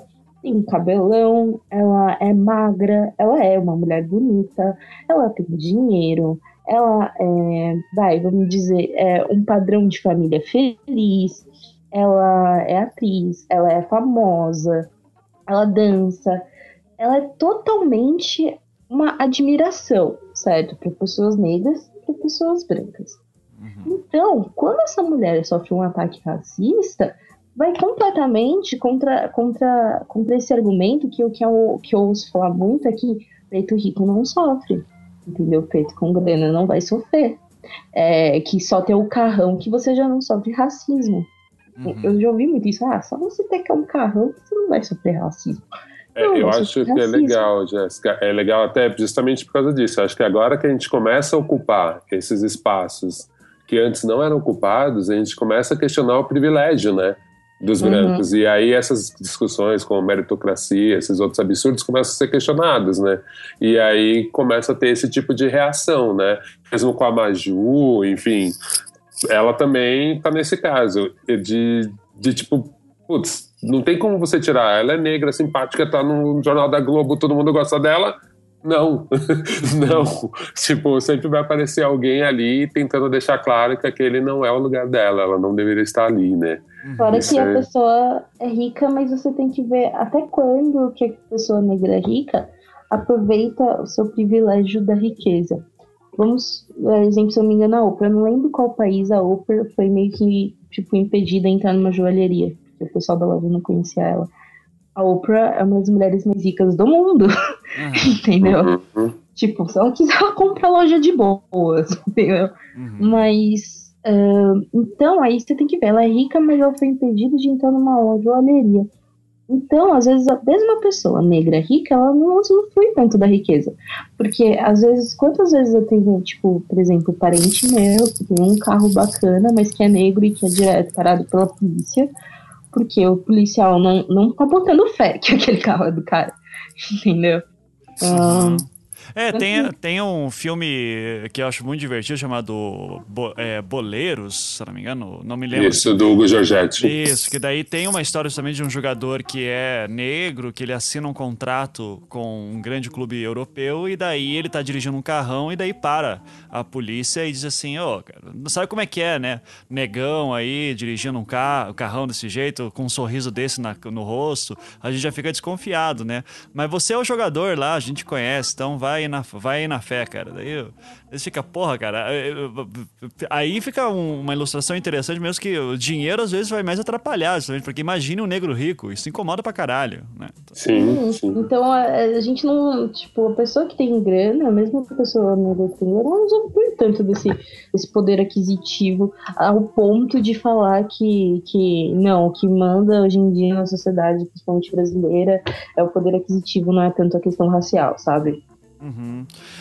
Eu até quero, acho que é interessante pegar esse gancho para uma discussão que ali em off, eu e Yoga tava conversando esses dias no Facebook sobre a questão da diferença do negro nos Estados Unidos, né? Daí, eu não sei se você lembra, Olga, que você falou que tem gente que acha que vive aqui em Miami, qualquer coisa assim. Lembra disso, mais ou menos? Sim. Então, e ontem mesmo, antes da gente gravar, eu aproveitei para assistir aquele filme que eu já fazia tempo que tava para ver, dos filmes do Oscar, que correu o Oscar, que foi o Selma, né, que fala lá da marcha de Selma, enfim, lá que a história do Luther King, enfim, filmaço, enfim. E interessante ver como esse lance nos Estados Unidos, o movimento negro ganhou uma força absurda na década de 60 com essas duas figuras, que foi o Luther King e o Malcolm X, e que depois de hoje, foi uns bons 40 anos com uma série de questões do negro tentando se inserir na cultura pop, ter representatividade, lutando com pautas bem definidas, tipo, se organizando, discutindo, a gente precisa fazer isso, a gente precisa ter o voto. Cara, se você pensar que até...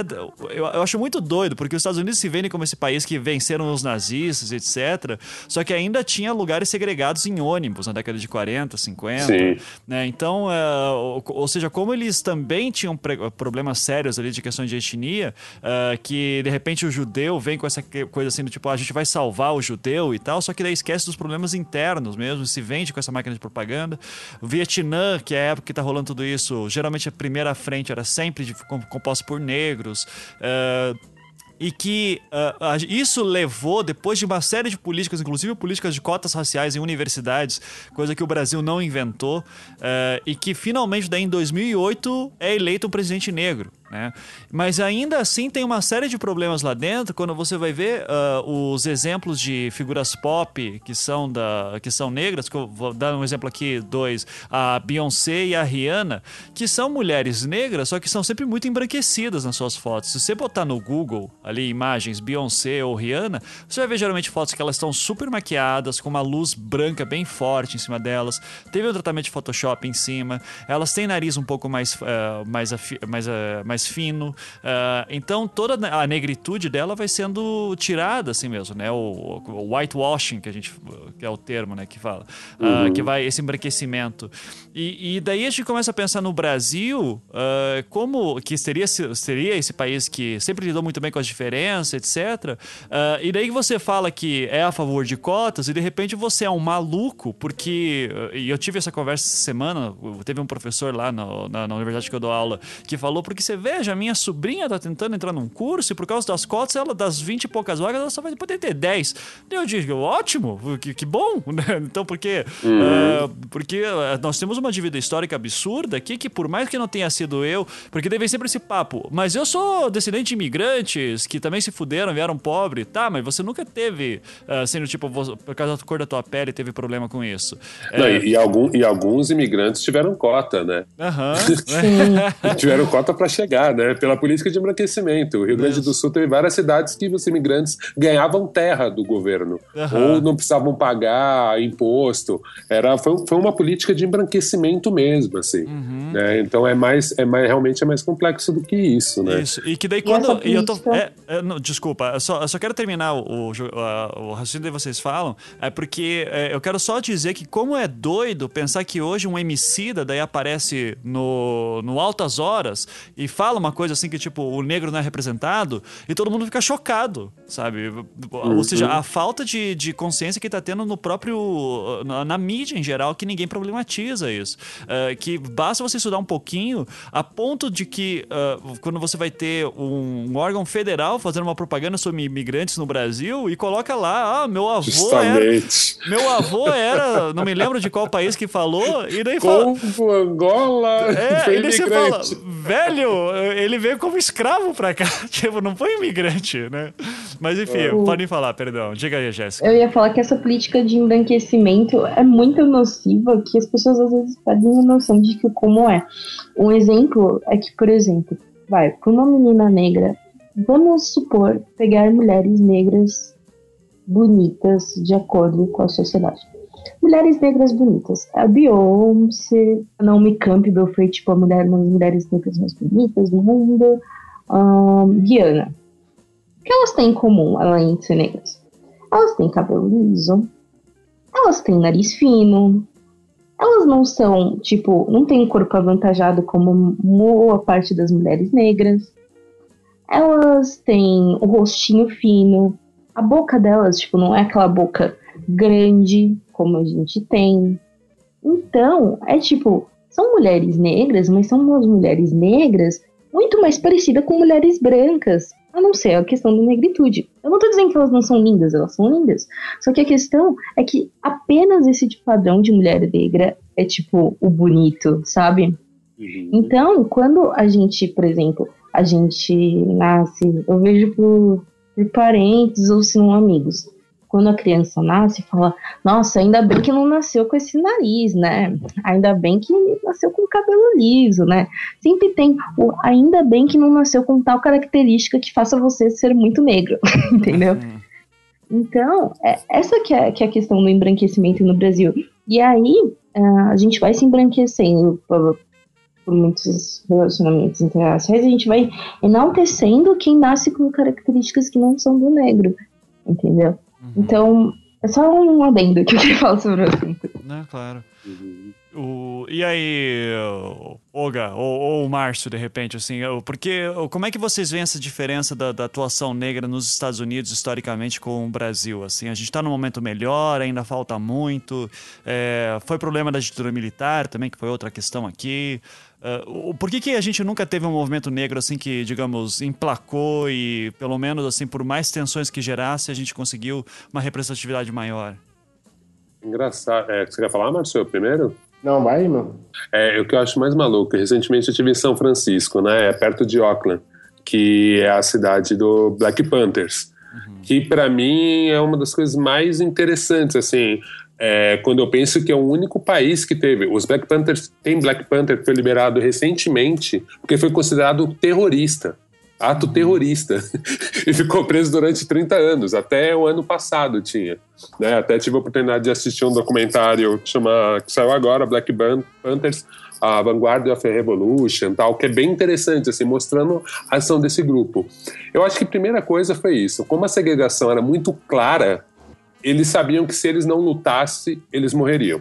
Então, e aí foram tendo diversos tipos de luta, de acordo com cada estado, eles foram se entendendo.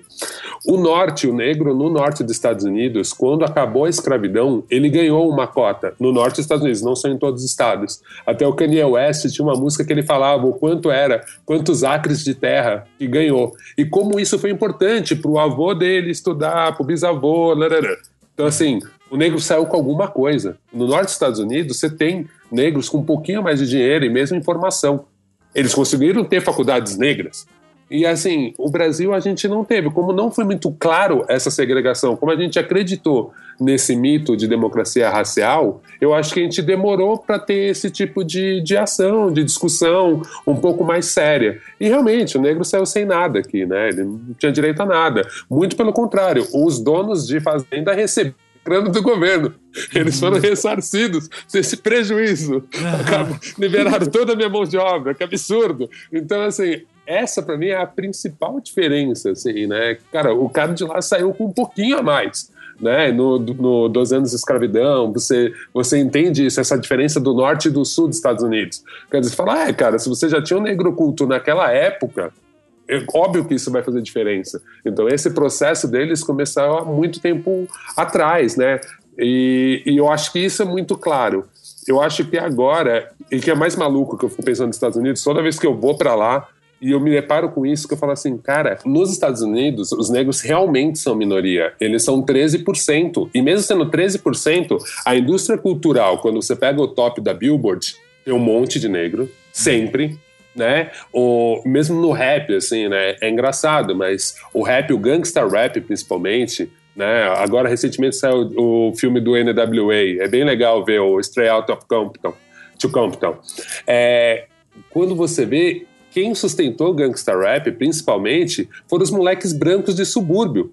Então lá, eles foram tão engenhosos, o negro conseguiu ser tão engenhoso que, assim, o cara não gostava de negro, mas o filho dele gostava, queria ter a camiseta, quer dizer, o dinheiro circulava entre negros por causa da cultura, né? Hoje em dia já tem uma outra discussão que é mais sofisticada, com personagens como a Iggy Azalea, mesmo a Taylor Swift, que eles falam de apropriação cultural, quer dizer, que aqui no Brasil também rola um pouco, quer dizer...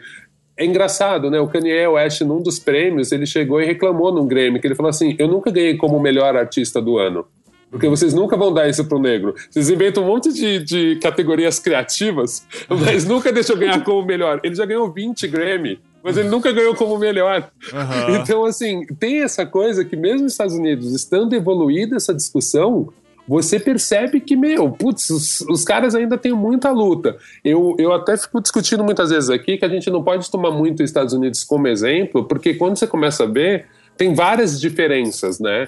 Eles tiveram que tomar ações, até por causa das leis, um Black Panther nos Estados Unidos, esse direito do cara portar a arma e poder se defender, e mesmo liberdade de expressão, possibilitou ter um grupo ativista radical como o Black Panthers. No Brasil, já estaria sendo morto. O samba paulistano, olha que absurdo, o samba paulistano teve que copiar o modelo do samba carioca, aqui o modelo de São Paulo era de cordão, porque no começo do século... O governo, a prefeitura, enfim, os militares, na verdade, desculpa.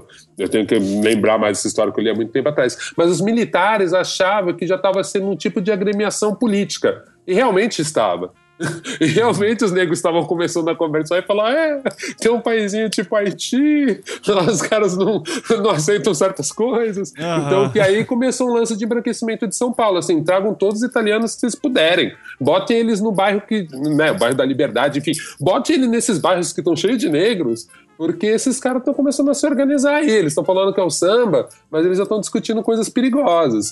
Então, assim, eu acho que tem uma diferença. Eu concordo quando a Jéssica diz mesmo, assim, que aqui a gente tem que ter... A gente acaba jogando um pano, assim, a gente tem que discutir o racismo, tem que dar o nosso jeitinho, porque nunca é um confronto direto. Hoje em dia, eu consigo formular melhor isso mesmo. Eu acho que no Brasil... Infelizmente, a gente tem que ter duas frentes de luta. Essa do confronto mais radical, mais direto, não passarão, e tem que ter a luta do hackeamento do sistema, que é o jeito que a gente consegue no Brasil, né? A gente tem que ficar hackeando, tem que ficar achando aquela brechinha. A gente tá aprendendo isso com o Cunha, né? O senhor do hackeamento. Ele é um mestre nisso, pena que ele é do mal. Mas ele é um mestre nisso, de hackear o sistema. E a gente vê que no Brasil, infelizmente, as coisas funcionam muito desse jeito, né? Você vai sendo engolido, as pessoas têm que entender, têm que te aceitar, porque, de repente, o dono da bola é um preto. Né? Então, eu acho que isso é diferente do caso americano, assim, lá eu acho que o negro já está algum passo à frente nessa discussão e já estão com problemas maiores nessa discussão. A gente ainda está alguns passos atrás e talvez a gente vá para um caminho um pouco diferente pelo fato da gente ter uma mestiçagem muito maior, que diluiu um pouco a seriedade dessa questão, Por outro lado, trouxe muita gente empática a isso. Então, por isso que eu não consigo determinar. É uma discussão para mim. Eu leio muita coisa para entender até onde a mensagem para a gente foi muito positiva e até onde ela foi negativa. Nos Estados Unidos, acho que como teve menos, tudo ficou muito claro lá, assim. Estamos numa guerra, tem os brancos, tem os pretos, nós somos a minoria. Agora aqui no Brasil é isso, a gente é a maioria e não se enxerga como maioria, né? É, isso é que me deixa mais doido. Vocês não são minoria, né?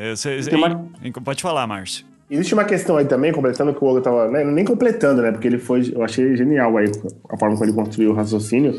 Obrigado, Marcelo. Vamos montar um grupo, cara, um coletivo. Não, demais, meu. Mas tem uma questão também, né? Que é, ao mesmo tempo que... como eu posso dizer isso? Eu, pessoalmente, acredito que vai piorar um pouco antes de melhorar. Sim. No sentido das manifestações racistas. Porque a maior parte das pessoas não são racistas até o momento que elas são confrontadas com a presença do negro. Uhum.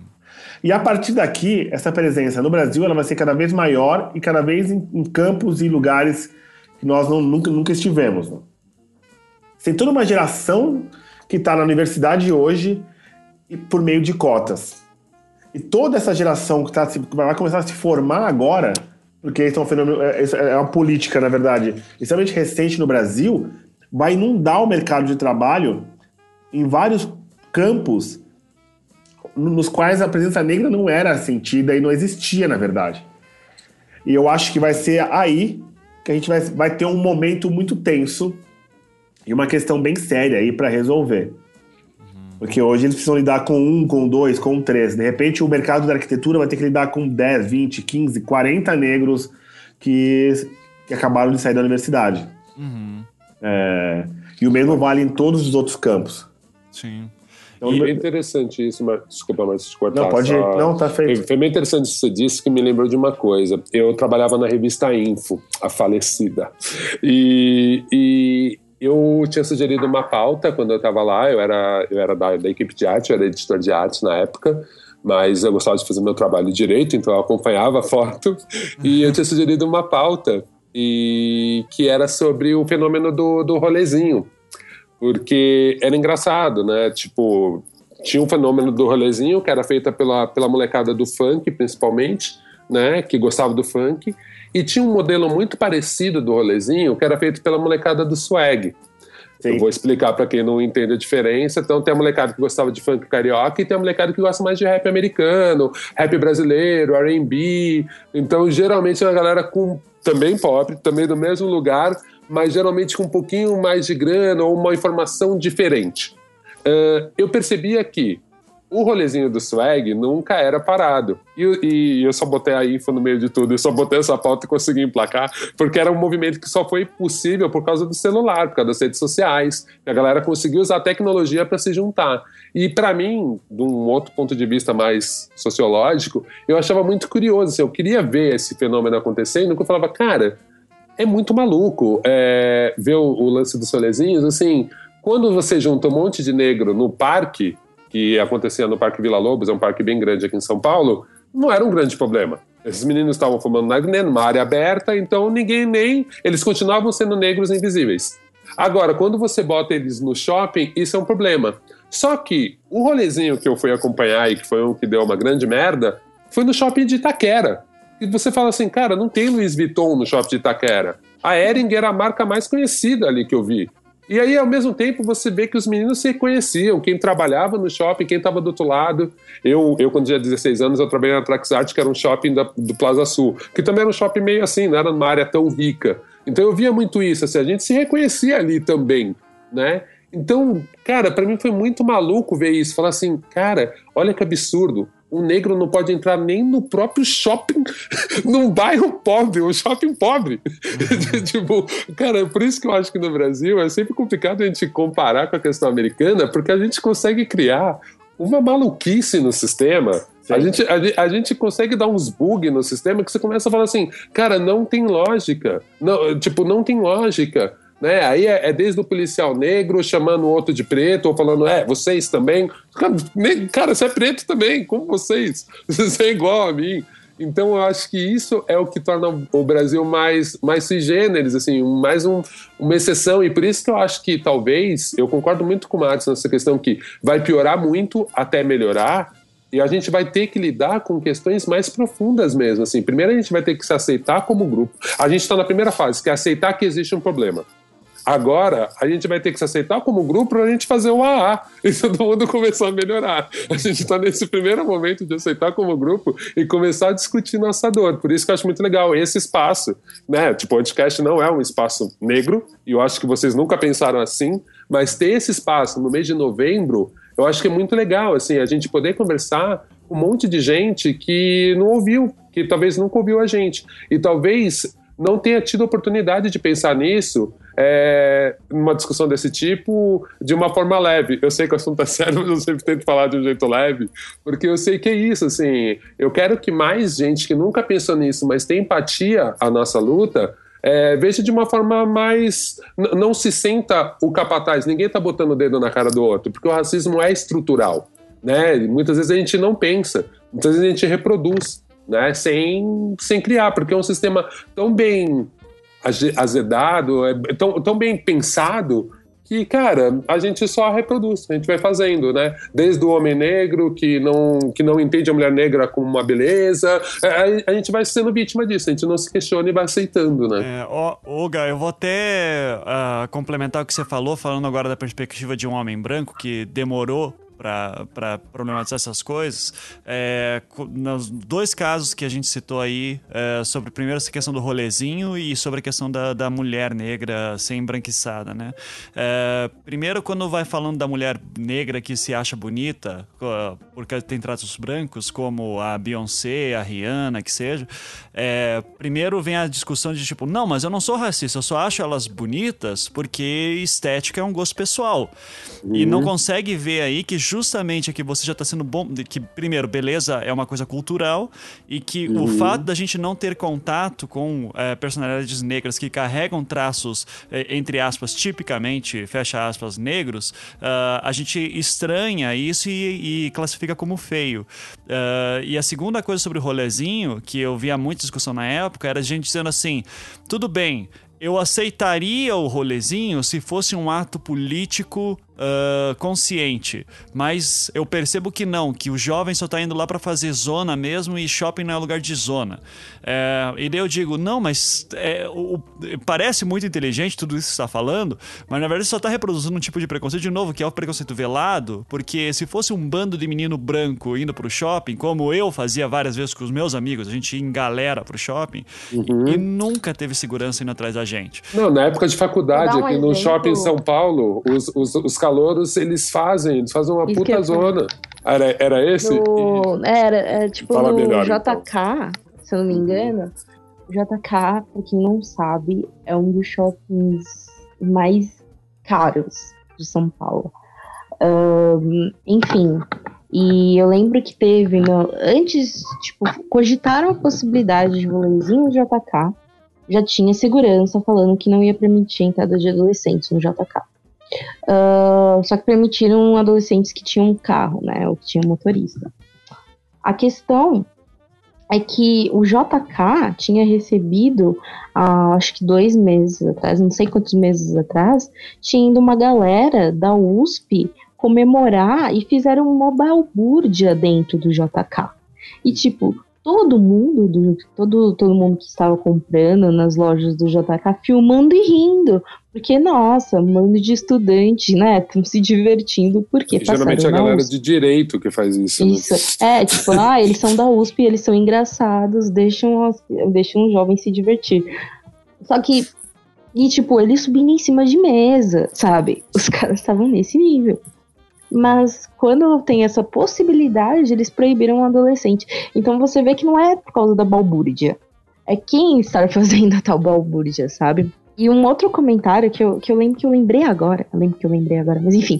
É que, quando você falou da Beyoncé e tal, eu lembrei da Lupita, do caso, quando a Lupita foi escolhida uma das mulheres mais lindas do mundo. Primeiramente, aquela revista, ela escolhe a mulher mais linda não só pela questão da beleza estética, mas por pela representatividade, querendo ou não, ela foi linda no Oscar e tudo mais, então era justo ela ser escolhida. Mas eu lembro, vídeos de, sei lá, Felipe Neto e produção falando que não, eu não acho ela tão bonita, entendeu? E eu lembro que a maioria dos brancos que eu via criticando ela na minha timeline era: eu não acho ela tão bonita. Existem negras mais bonitas. Beyoncé, sabe? Por que a Lupita não é tão bonita? Porque a Lupita tem a pele muito escura.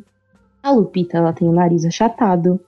A Lupita é careca, entendeu? A Lupita tem bocão, sabe? Todas aquelas características que eu falei que as pessoas não querem mais, entendeu? Não querem pra vida delas, a Lupita tem, né? Então, por isso que é difícil reconhecer a beleza daquela mulher negra, sendo que boa parte das meninas negras tem aquelas características, sabe? Uhum. É só um outro adendo mesmo. Não, e quando você falando isso, Jéssica, eu tava lembrando justamente do vídeo do Felipe Neto, dele falando isso, porque ele usou exatamente os argumentos que eu falei aqui, do tipo, não, mas beleza é uma coisa subjetiva, eu acho feia, não admito, não sei o que, tarará. Agora, se você acha ela bonita, beleza, só que ela não é a mulher mais bonita do mundo. Ele até tenta ser super, não, olha só, galera, ela é bonita, mas não é a mais bonita do mundo. Sim. Que a Sandra Bullock foi a mulher do ano seguinte. Eu não vi textão do Felipe Neto rolando na internet. Desculpa, gente do céu, eu não acho a Sandra Bullock a mulher linda do mundo, sabe? E daí, Felipe Neto, né, daquele jeito ninguém dele, reclamou, né? Termina o vídeo ainda daquele jeito maravilhoso. Nossa, que ele ainda chama, então vou chamar aqui uma funcionária negra que nós temos aqui, ela é da família, né? É da família, ela limpa aqui a galera, né, tá, ela é da família, viu, gente? Daí eu digo, para, que tá piorando. Não, daí ele chamou, ela é mais bonita que a Lupita, antes que vocês me chamem de racista, pergunta pra ela que faz aqui o cafezinho, e tal, então, olha só. É da família, é praticamente minha mãe. E você acha a Lupita bonita dela? Não acho, viu só? Olha só, ela tá falando que não é, então ela é negra, então o que eu tô falando não é uma bobagem, né? Mas a porra, velho. É funcionária dele, velho. Ela não vai falar, não, cara, você é realmente um bosta. Ela não vai falar isso pro cara, né? Não, e coitada, talvez ela nem tenha essa consciência também, né? Sim. Então é mais complicado ainda, né? Claro. Que eu acho que é onde pega. Eu tava lembrando, eu sempre vou trazer pro lado nerd da força a parada, né? Eu fui no festival recente, no Afropunk, que é um festival que tem em Nova York e tal, e uma das noites, quem fechava era a Grace Jones. E eu tava lembrando que a Grace Jones, anos 80, ela saiu muito da revista Fashion, porque ela era exótica, né? Porque a mulher negra, com traço, com fenótipo africano, né? Quanto mais dark skin que eles falam, ela é exótica. E era isso, sabe? Eu lembrava dela mais por causa do filme do Conan. Sabe, que ela é uma guerreira, que aí tem esse lado também de transformar a mulher negra sempre numa mulher negra raivosa, e é quase um animal, assim. Então é muito complicado. Eu acho que deve ter sido muito difícil para as pessoas entenderem uma pessoa igual a Lupita, que além de tudo é inteligentíssima, fala 200 línguas, quer dizer, cara, calma, essa menina é incrível, ela é muito nova, ela é muito gata, ela é puta atriz, ela... Cara, é demais pra gente aguentar. Não dá pra deixar uns pretos desses daí ficar circulando no mundo. Senão a gente vai perder muito o nosso benefício. Então, assim, não dá pra aceitar que essa mulher, além de tudo, é linda, sabe? E tem então, aquela escritora nigeriana também que escreveu o livro americano. Bender, né? É difícil falar o nome dela, né? Nossa. Eu falo escritora nigeriana, que foi publicada pela Companhia das Letras, assim, eu falo ela. Assim, eu também erro toda vez. Não, porque é fantástico. Chimamanda Ngozi. Chimamanda Ngozi.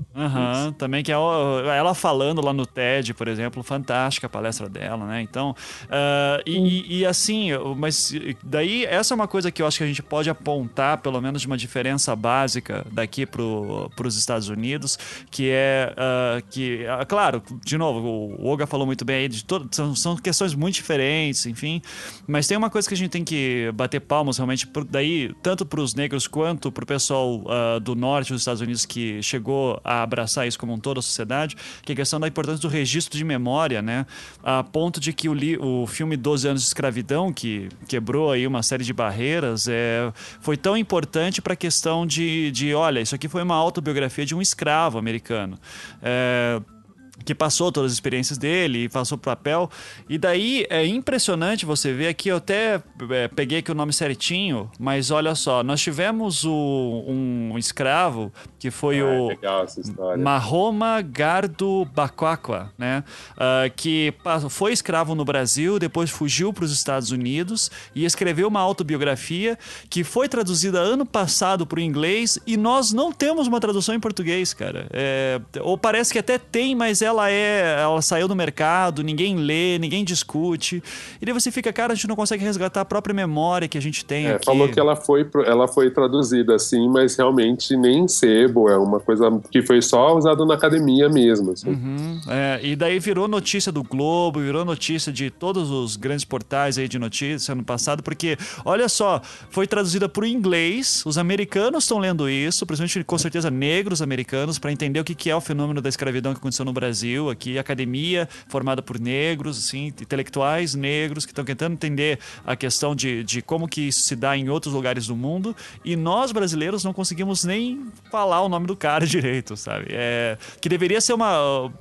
A gente lê alguns trechos que tem numa dessas matérias e você fica impressionado, assim, com dele falando de como ele aprendeu a palavra liberdade, como aquilo lá foi bonito, sabe? Então, e que isso tira toda a ideia do negro sempre subserviente, do cara que era, abaixava a cabeça, passivo, o cara que ele tinha uma consciência grande, e a gente não estuda isso. Isso eu acho muito complicado, cara. Então, isso impede muito que eu, de novo, como branco, entenda, por exemplo, o que é, porque a gente pensa no negro revoltoso, a gente pensa em zumbi do Palmares, assim, sabe? E é isso. Não temos nomes essas coisas. E como eu defendo aqui muitas vezes, a história, às vezes, de uma pessoa é muito mais impactante do que você falar de números que são irracionais, né? Milhões de negros. O que são os milhões de negros? Eu não tenho noção. Agora, estudar a história de uma pessoa que passou por isso talvez me tenha uma ideia melhor do que aconteceu com essas... O efeito que isso dá através dos séculos. E eu torço muito para que essa biografia seja novamente publicada e circule aí, porque parece maravilhosa, assim. Eu quero ler, só que eu estou quase comprando uma versão em inglês para poder ler um texto que foi escrito por alguém que passou no Brasil, sabe? Então, verdade, uma loucura isso, né? Eu acho que é por isso que a gente pensa muito nessa questão do protagonismo negro, né? Porque essa história só vai ter interesse mesmo se for contada, eu acho, né? Óbvio que tem muito, volta dizendo, o Brasil tem muito branco empático a essa causa, mas eu acho que ela vai ter um outro contorno, uma outra abordagem quando ela for contada pelos negros, né? E que é uma coisa que eu acho também, volta a dizer, que os Estados Unidos estão um passo à frente, né? De você ver que os negros se preocupam com isso, né? Já teve vários filmes financiados pelo Will Smith, pelo Jay-Z. Eu assisti uma montagem de uma peça na Broadway, do Fela Kuti. Foi feita com dinheiro do Will Smith e do Jay-Z. Foram contar a história do Fela Kuti. Tipo, uma peça Broadway. Eu nunca na minha vida quis pagar dinheiro para ver uma peça da Broadway. E eu vi lá porque, puta, me interessava muito a história do Fela Kuti. E aí quando você vê que esses caras negros, tipo, com mais grana, estão investindo numa coisa que é pra educação do próprio povo, eu acho que eles pensaram comercialmente, mas mesmo assim, eu não acho que eles estavam fazendo uma reunião e falando, nossa, vamos mostrar para o povo negro americano. Não, eu acho que eles pensaram assim, o povo negro americano se interessa por esse tipo de história, vamos pegar a história desse cara, né? É muito louco, assim, pensar nisso, assim. Eu não consigo imaginar o Pelé financiando um filme que seja a história do Mahoma Bakwakwa, sabe? Não, ele não vai financiar, ele não tá preocupado com isso, sabe? E é isso que eu acho que talvez agora, mesmo com o Emicida, né? Eu converso com o Leandro, eu sou dessa cena do rap há muito tempo, tive grupo, blá, blá. Eu sei que ele já tem alguma consciência nesse sentido, sabe? Já a gente começa a ter uma geração que começa a ter essa consciência, né? E eu acho que a gente vai achar o nosso jeito de fazer isso, né? Um jeito que seja mais empático, que agregue, mas que tenham equipes em que o negro seja protagonista, sabe? Eu não tô pregando radicalismo, não acho que não tenha que ter branco, não acho nada disso, mas eu acho que, assim, em algum momento a gente vai começar a ter obras que o negro pensou naquilo, obras além do disco de rap do Racionais, sabe? A gente vai começar a ganhar outros espaços, né? Mesmo trabalhos acadêmicos de outras áreas, né? Cientistas negros, tem poucos trabalhos sobre isso, mas tem, né? Recentemente eu li aquele livro do Carl Hart, que é um neurocientista negro. Nos Estados Unidos não tem neurocientista negro. Ele é um dos poucos, fez um trabalho super elogiado e de vanguarda sobre droga, né? Sobre realmente o poder das drogas, a destruição. Enfim, é engraçado, né? Porque a gente ainda tem só um estereótipo do negro e até o próprio negro faz esse estereótipo. Então, quando a gente começa a ver casos como o do Bacaguá e de gente que tá... Você fala assim, cara, calma aí, a gente já tinha isso? Por que aqui nunca teve visibilidade? Isso é um caso extraordinário, né? Mas pra gente nem assim, né? Talvez se ele tivesse ido pra Lua... ele tinha que ser muito mais exótico do que isso, né? Pra aparecer, né? Eu acho que só... Ah, pode falar, Jéssica, pode falar. O legal é que eu tô vendo uma cena bem legal, principalmente entre os mais jovens, assim. Antes eu via essas discussões quando eu comecei a me interessar, eu tinha os meus 16, 17 anos, para me interessar sobre assuntos do movimento negro, eu colava no lugar, só tinha gente mais velha, sabe? Dificilmente eu via pessoas novas. Esses tempos, estou apaixonada por uma menina chamada MC Sofia, não sei se vocês conhecem. Sim. MC Sofia é sensacional, ela é tipo muito sensacional e ela é uma criança super fofa, conversa do jeito bem criança, fazendo estripulia, mas quando ela para pra falar, ela fala sobre a questão racial, porque a avó dela também faz bonequinhas negras e tal. Então, e ela fala muito da questão do estudo, da cobrança que ela vê no estudo. E o engraçado é que no Brasil ainda já tá virando, se eu não me engano, virou lei, mas ainda não tá sendo implementado, sabe? As crianças ainda elas não sabem sobre a cultura negra e tudo mais. Então, o que eu tô gostando aqui no cenário que eu vejo aqui no Brasil é que tem muitas pessoas jovens, entendeu? Querendo saber disso. Tem muitas pessoas que estão entrando na questão do movimento negro, às vezes por questões de estética e que estão se aprofundando, sabe? Tipo, o que eu vejo de mina que entra em grupo de transanagô pra fazer, sabe? Ou menina que quer saber de uma estética mais swag, coisas do tipo, e acaba se interessando pelas discussões que estão ao redor, entendeu? Então... eu acho que a popularização de algumas coisas está trazendo benefícios pra gente, sabe? Pelo menos no cenário que eu vejo. Que antes eu via muitas pessoas, inclusive do meu ciclo social, que na época a gente achava, mas reclamar de tal coisa é exagero, que hoje em dia está sendo bem mais enfático, né? Por essa convivência, e até convivência de festa, de rolê, de tipo... de você sair num lugar, você não ser, tipo, por exemplo, se antes eu saía de rolê, eu chegava na Augusta, e quando via preto, era sempre as pessoas que ficavam encostadas na parede na festa, sabe? Tipo, hoje em dia a gente chega no rolê e tá no centro da festa, faz uma puta diferença, sabe? Uhum. É isso. Eu acho que vou pegar um gancho aqui para ir para o encerramento do programa, que é o seguinte: a gente, boa parte assim, desses movimentos negros que a gente está vendo, a gente vê muito essa questão da importância dos negros se unirem, de buscar representatividade, de inclusive dos próprios negros pararem de querer que o branco estenda a mão e comece a criar os próprios meios também, que sejam subversivos, que trabalhem com isso. Alguns são mais apostam em uma revolução um pouco mais agressiva, outros de uma maneira um pouco mais amigável, mas sempre daí vem o branco levantando a bandeirinha do racismo inverso. Os negros querendo guardar os próprios espaços, mas os negros também são preconceituosos, isso gera mais preconceito, vocês têm que se abrir mais para o diálogo, não adianta nada vocês ficarem falando negro isso, negro aqui, porque isso é vitimismo. Eu até cito aqui, não vou citar nomes porque já tenho encrenca suficiente, já me encrenquei com o Felipe Neto aqui agora, mas mais um pra lista, mas de galera falando assim, certos empresários famosos aí na podosfera brasileira que ficam postando nas suas páginas de Facebook de 3 milhões de seguidores, coisa do tipo, essa galera aí que luta por direitos são vitimistas, sabe, doutrinação marxista de quinta categoria, então falam de essas feministas LGBT, pessoal negro, ao invés de fazer fazer coisa que preste, ficam ali falando como são vítimas do sistema, e é por isso que o empreendedorismo no Brasil nunca cresce, blá, blá, blá, blá. Bom, o que vocês acham desse todo discurso de racismo inverso e como é que vocês pegam na mão dessa criatura e podem explicar que é a coisa um pouquinho mais complicada? Assim, vocês têm alguma tática quando alguém solta a carta do racismo inverso? Alguém quer começar? Começa aí, Marcelo. Bom, na verdade, ultimamente, quando falam isso comigo, eu costumo sentar a mão na cara, né? Uhum. Eu tô brincando. Não faço isso.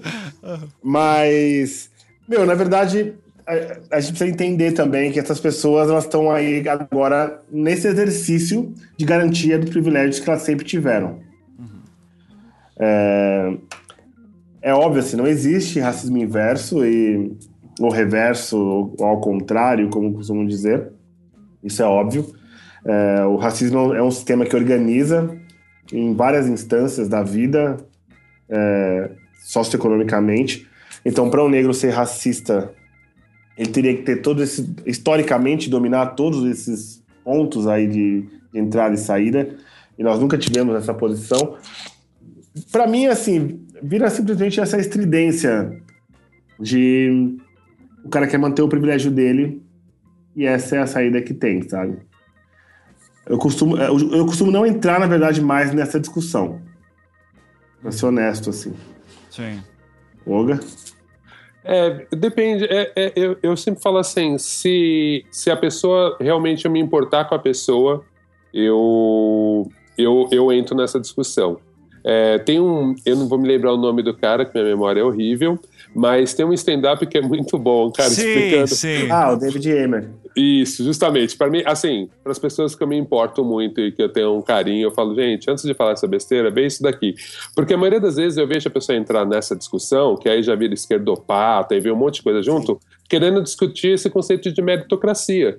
Mas, assim, e eu sou um cara que eu gosto muito de explicar baseado no meu conhecimento empírico, sabe? Eu não gosto de fazer muita citação de puta, pensador negro. Não, eu gosto de explicar para essa galera que não leu o Pensador Negro e não vai ler, porque realmente, principalmente se a pessoa não for negra, não faz nenhum interesse, tentar trazer para o mundo mais próximo, para minha vivência mesmo, né?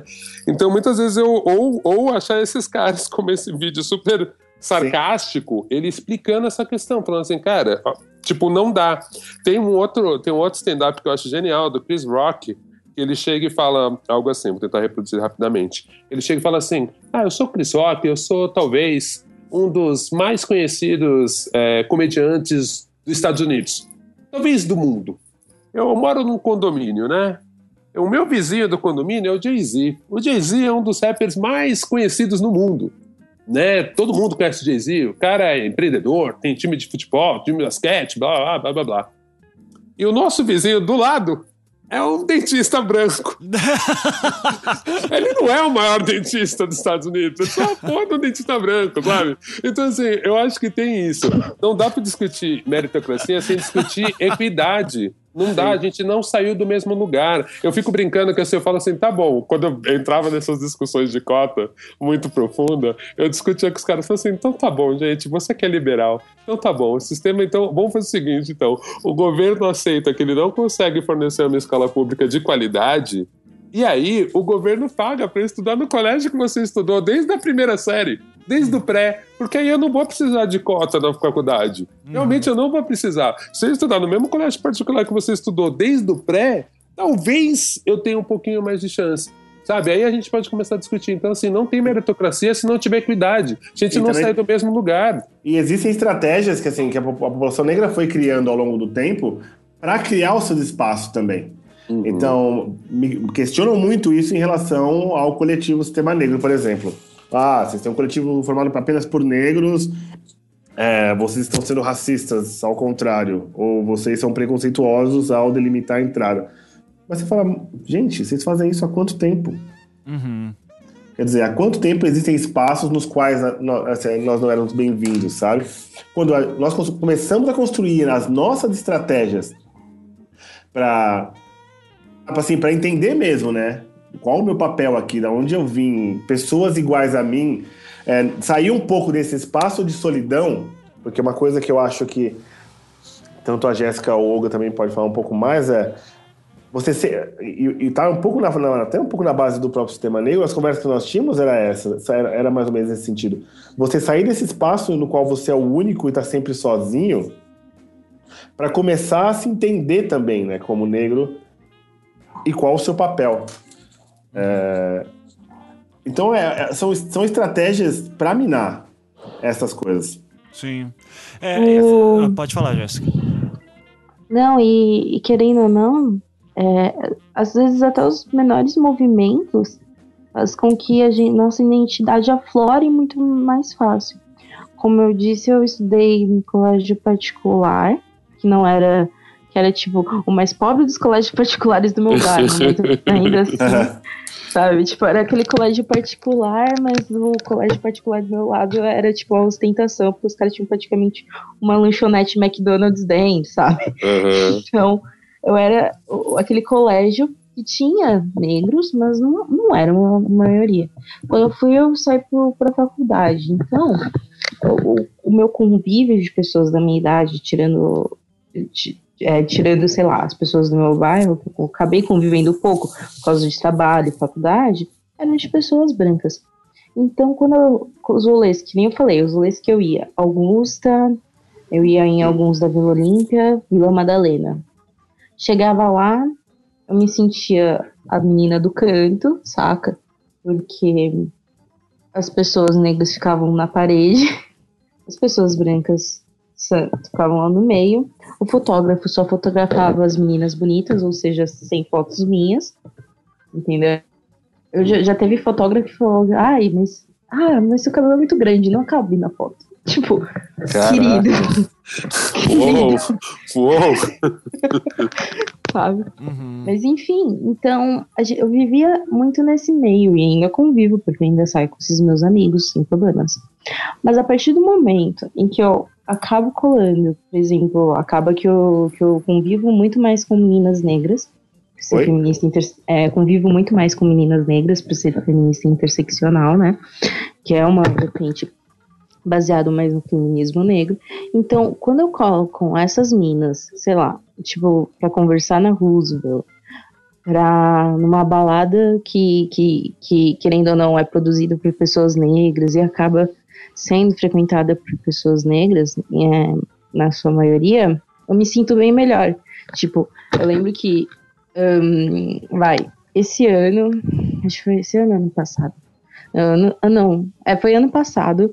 Foi um dos primeiros rolês que eu fui, tipo, que era assim, e que eu consegui dançar até suar, sabe?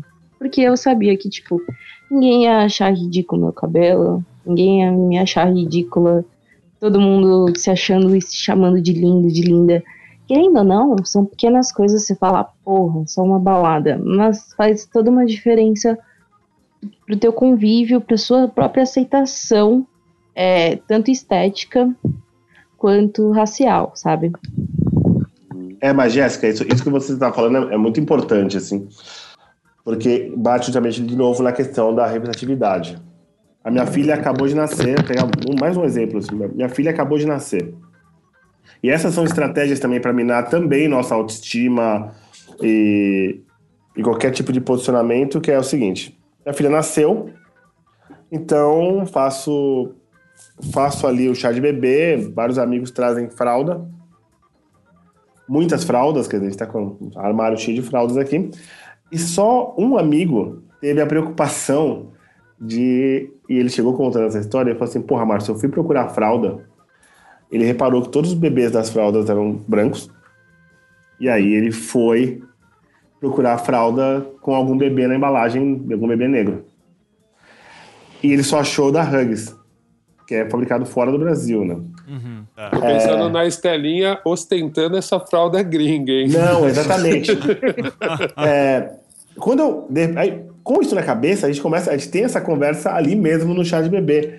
E a primeira coisa que as pessoas devolvem mas é uma parada muito superficial, assim, você é mais inteligente do que isso, achar que é um problema, porque é superficial, assim, se preocupar com embalagem de fralda, sabe? Uhum. Só que você pensa e as pessoas você não consegue, eles não conseguem ter a empatia para entender o seguinte: teve uma escolha lógica em algum momento teve uma decisão ali racional de não vamos colocar crianças negras ou crianças orientais nas embalagens de fralda. Uhum. Sabe? E isso é decidido onde? Por uma equipe de criação formada apenas por homens brancos, cis hétero, que decidem que as fraldas e que o que vende melhor em embalagem de fralda são crianças brancas. Uhum. E agora, tudo que eu faço, assim, todo lugar que eu entro, toda a farmácia que eu entro, eu olho para toda embalagem de produto para criança e eu não vejo nenhuma embalagem com criança negra. Uhum. Nada. Desde pomada até... E isso num país que, como a gente disse lá no começo, que tem sua população formada por 53% de negros e pardos. Quer dizer, uhum, não faz sentido. Então, quando a gente bate e fala, igual a gente falou lá atrás, da questão do mercado de trabalho... É que se você não tiver um diretor de criação negro, se você não tiver um diretor de cena negro, essas coisas vão continuar passando batido. Uhum. E foi uma decisão aí que foi tomada na escala toda, né? Porque você pegou desde o cara do casting até o cliente lá na ponta. E eles aceitaram... No caso do Netflix, né? Netflix também é outro caso. Então, quer dizer... Existem várias estratégias que são estratégias para minar, na verdade, as demandas que nós trazemos, que são nada mais do que justas, porque elas batem justamente nisso que você falou, Jéssica, que é a autoestima, sabe? É você acreditar que, assim, pô, eu existo nesse país, sabe? Eu sou uma pessoa, e uma pessoa que pode ser alvo das coisas. Quer dizer, eu consumo também, entendeu? Não, e a beleza negra também, assim, e a mulher negra é linda, sabe? Uhum. E o que você trouxe também, que eu achei demais, que é... Ai, gente. A menininha, eu esqueci o nome dela. Ela Sofia. A Sofia, ela tava no último Sistema Negro, na última festa que a gente fez, na SP na Rua. A MC Sofia, quando ela fala assim, meu, eu nunca tive boneca negra, na escola ninguém falava sobre isso... Então a mãe dela começou a ensinar em casa, sabe? E aí ela começou a cantar isso e agora ela leva para as outras crianças essa história. Uhum. Então a gente está vivendo esse momento que é muito chave. E assim, é um momento que tem o coletivo Sistema Negro, Bicha Nagô, momento que tem vários coletivos formados por mulheres, como Alto em Bom Tom. Então quer dizer, meu, esse é o momento que nós estamos assim, tomando nossa história nas mãos. E é por isso, desculpa ter falado tanto tempo, mas acho que por isso que eu acredito nesse momento como todos nós estamos tomando de novo a história nas mãos, nos entendendo como negros, nos entendendo como grupo e nos posicionando frente às práticas racistas, ainda vai vir muito fogo de lá em cima da gente. Sim. Sim.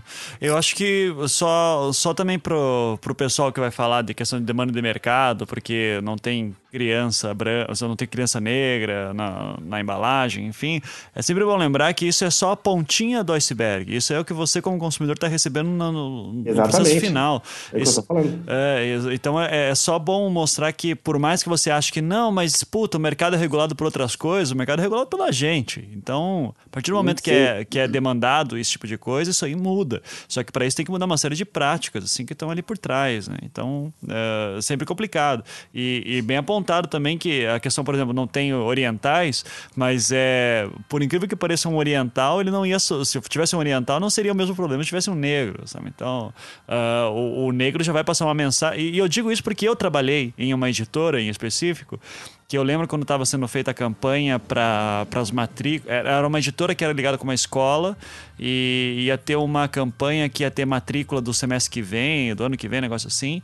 E daí um dos designers lá fez uma peça em que teria uma criança negra. Os diretores da escola falaram, não, pode tirar aí porque negro não vende, negro já entende que é escola de baixa qualidade, sabe? Então, temos um longo caminho aí pela frente ainda, cara, para poder ver, por incrível que pareça, tratar o negro como um ser humano que é funcional e pode trabalhar com qualquer coisa. E daí que vem a minha... a minha defesa tão grande para a questão das cotas, porque me incomoda muito quando alguém reduz o problema das cotas e dizer assim, não, porque as cotas estão automaticamente associando o negro a burro e pobre. Então, deveria ter cota para pobres, não deveria ter para... não deveria ser para negro, deveria ser por questões sociais, questões financeiras, porque aquele menino branco da favela está sofrendo tanto quanto o negro da favela. Eu digo, não, desculpa. A questão é uma questão de dívida histórica que nós temos aqui, que é muito séria, e principalmente quando você começa a ver a falta de líderes negros que precisam de um diploma para poder representar e para poder criar novos modelos. Então a questão da cota ela é muito mais complexa do que simplesmente dizer que ele é pobre, qualquer coisa assim. Não tem cota social, as pessoas esquecem. Isso, justamente. Exato. As pessoas parecem que... Não, mas... tem que ajudar também o garoto pobre branco da favela. Não, mas ele já tem ajuda aí, meu filho, há anos. E tem uma questão também, Ivan, que é a seguinte, assim, quando você chega num espaço, eu aprendi isso, assim, quando militava no movimento anarquista, quando você chega num espaço, sei lá, em qualquer lugar, você faz aí de novo o exercício de olhar em volta e você percebe que não tem gay, não tem preto, não tem mulher, é porque existe algum mecanismo de exclusão que está operando em algum lugar. Uhum. Quer dizer, em algum lugar tem algum mecanismo que não está permitindo o acesso dessas pessoas. Fora que quando você vê a representatividade delas, é tipo isoladas. Por exemplo, se tem mulher, se vem, por exemplo, sei lá, campanha da Dove falando sobre... toda a beleza é bem-vinda e tudo mais. Colocam uma mulher que nem é tão gorda assim, pra falar que é gorda, mas não vai ter mulher gorda negra, porque aí já é demais. Tipo, representação de gay na novela. Tem gay na novela? Tem. Mas gay negro não vai ter, porque aí já é demais, entendeu? Uhum. Então, é tipo, vamos ser representativos, mas tem limites também, né? Tipo, um gay gordo negro já é vandalismo, sabe? Não vai botar um negro anarquista, porra, comunista, essas coisas. Como esses mecanismos sempre operaram e sempre mantiveram essas pessoas na marginalidade, por exemplo, é natural que hoje, assim, tenha que ter, sim, mecanismos de acesso para gays, mecanismos de acesso para negros, mecanismos de acesso para as mulheres. Porque senão a gente vai continuar patinando. As mulheres não estão ocupando postos-chave ainda. Negros não estão ocupando postos-chave. Então, enquanto isso não mudar, na ponta a gente vai continuar tendo a mesma coisa. Quer dizer, nós não vamos estar... assim, não tem presença negra na publicidade, seja nas campanhas quanto no mercado de trabalho, não tem presença negra na produção audiovisual. Você vai continuar não tendo essa presença. Uhum. E vai continuar na margem, saca? Tanto que hoje... assim, eu conheço negros que trabalham em agência de publicidade. Teve cara que entrou comigo como analista de mídias sociais há quase 10 anos atrás, e o cara hoje continua como analista de mídias sociais. Uhum. Sabe? Sim. E eu precisei sair do mercado, inventar a minha história para conseguir voltar e ser melhor remunerado. Uhum. Quer dizer... Mas daí é o teu mérito, você é o cara que foi lá, assim. Então, que nem Joaquim Barbosa. Joaquim Barbosa também sofreu tudo isso, né? Então você tem ótimos profissionais que de repente estão no mercado e que não têm oportunidade de ascender. Eles nascem, porque o cara não recebe, ele não é promovido, sabe? Eu acho que a gente precisa também assumir muito esse momento, assim. E é esse o momento que o Brasil vive hoje. Sim. Que esperamos. Eu vi uma matéria esses dias, não sei se foi na Carta Capital, eu não lembro, mas foi um desses lugares esquerdopatas que eu amo, né? E que daí tava falando lá falando sobre o filme Que Horas Ela Volta, né? Com a Regina Casé. Nossa. E daí falando que... eu não me lembro o nome da filha, da personagem da filha. Jéssica. A Jéssica. Por causa do meu nome. Olha, que estranho, hein? Olha aí, por que será que ele é? Bora, Jéssica. E daí falando, a matéria era muito interessante, que o título já dizia assim, o Brasil dos próximos anos são das Jéssicas, né? Que são dessas meninas agora que vieram de uma condição, problematizaram a condição, e a partir daqui, nos próximos 10, 20, 30 anos, vão começar a trazer esse debate a público. Eu torço muito que seja isso, mas me preocupa... Eu só vou deixar isso aqui como um gancho aberto pro final aí, tá? Porque a coisa que me preocupa é que é assim... E isso daí foi uma análise, imagine, que eu tirei das poucas coisas boas que o falecido Pondé já escreveu, né? Porque o Pondé foi meu... amor de Deus. É que eu vejo, o Pondé foi... Eu sempre falo, o Pondé foi meu professor no mestrado e foi o melhor professor que eu tive, assim, tipo, presença em sala de aula. Só que eu parei de ter aula com ele em 2008 e depois foi o ano que ele começou a escrever na Folha de São Paulo. Eu digo que ele morreu e foi substituído por um autômato, assim, sabe? Eu não sei mais quem é esse cara. Mas, enfim, igual o Paul. O Paul é... exato. Mas aí, enfim, e ele escreveu um texto um tempo atrás que ele falando assim do problema de um debate que está correndo ao lado de tudo isso que a gente está falando, que é a questão do Brasil secular e Brasil religioso, principalmente pela frente evangélica, que cresceu muito, especialmente em participação política, né? Sim. E ele falando que, se você for ver, esse pessoal que está entrando na universidade e tudo isso está discutindo, enfim, eles, como geralmente de uma postura mais secular, o que eles têm? Eles não geram muitos filhos, né? Quando geram, geram poucos, 1, 2 filhos. Enquanto que o discurso de certas alas mais conservadoras do partido evangélico, da bancada evangélica, os caras, esses grandes pastores, Malafaia, o Bolsonaro não é pastor, mas está muito próximo disso. Mas essa galera investe muito na questão do discurso da família, né? Então, tenha vários filhos. Assim, você vai ver qualquer um desses programas evangélicos de madrugada, assim, o pessoal fala muito da importância de ter vários filhos. Então, parece aquela galera aparecendo com 4, 5 filhos. Então, o que me preocupa é... E foi muito interessante vocês terem dito que acho que essa coisa vai piorar, porque a gente começa a ver uma classe que é conservadora crescendo muito no Brasil, muito por causa também de uma nova geração que vai entrar já com uma mentalidade bastante conservadora, e que esses movimentos progressistas ligados a LGBT, feministas e movimento negro e outras minorias representativas, de repente em algum momento vão se chocar. Então, é interessante vocês falarem que esse aqui é um primeiro passo, mas que as coisas ainda vão piorar para que de repente a gente possa ver. Então, acho que é interessante a gente começar realmente a aumentar esse debate e trazer mais espaço público e começar a pensar mesmo nisso, porque tempos ainda muito ardilosos virão, e a gente está vendo aí o House of Cunha mostrando para a gente cada vez mais isso, né? Então, uma tristeza, mas enfim... Fico muito agradecido aí por terem vindo conversar comigo, assim, foi muito bacana, a gente faz outros programas aí no futuro também com essa temática, acho que a gente pode se focar em coisas mais interessantes, mais pontuais, mas acho que para um plano geral de apresentação já agradeço muito, já foi muito rico, então obrigado de novo Olga e Márcio por terem vindo aqui, e se quiserem dar um último jabá aí sobre o Sistema Negro e se alguém quiser participar, como é que funciona, faz aí, fala o que você quiser aí, eu cansei de falar. Vai lá, é nosso principal canal aí de discussão, de conversa, é o Facebook. Manda mensagem pra gente.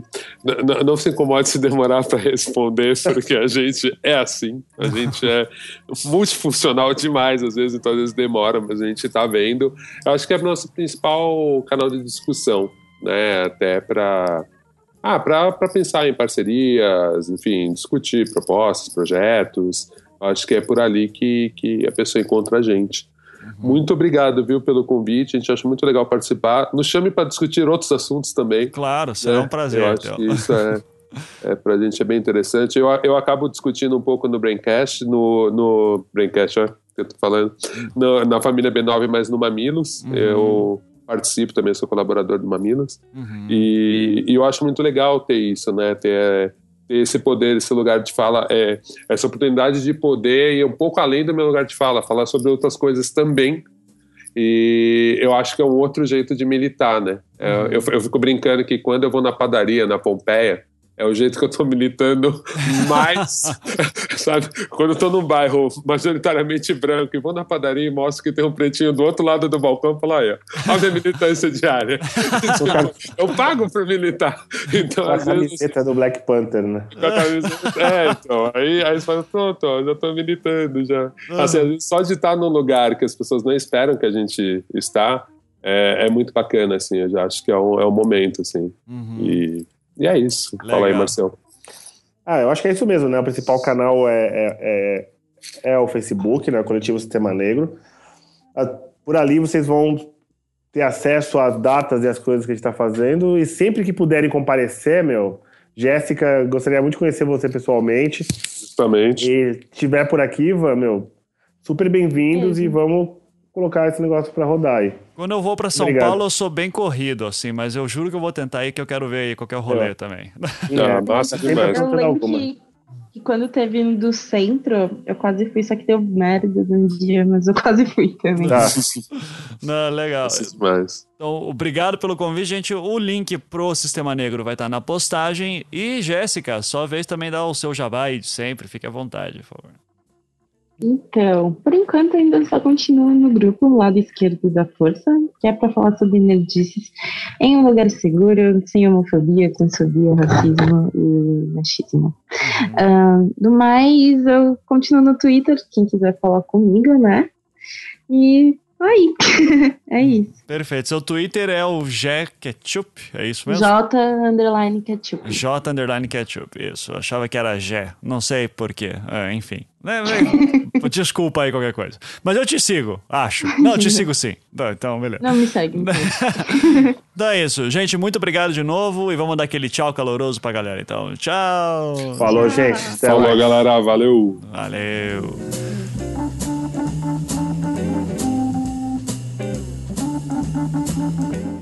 Este programa é um oferecimento dos patrões do Anticast.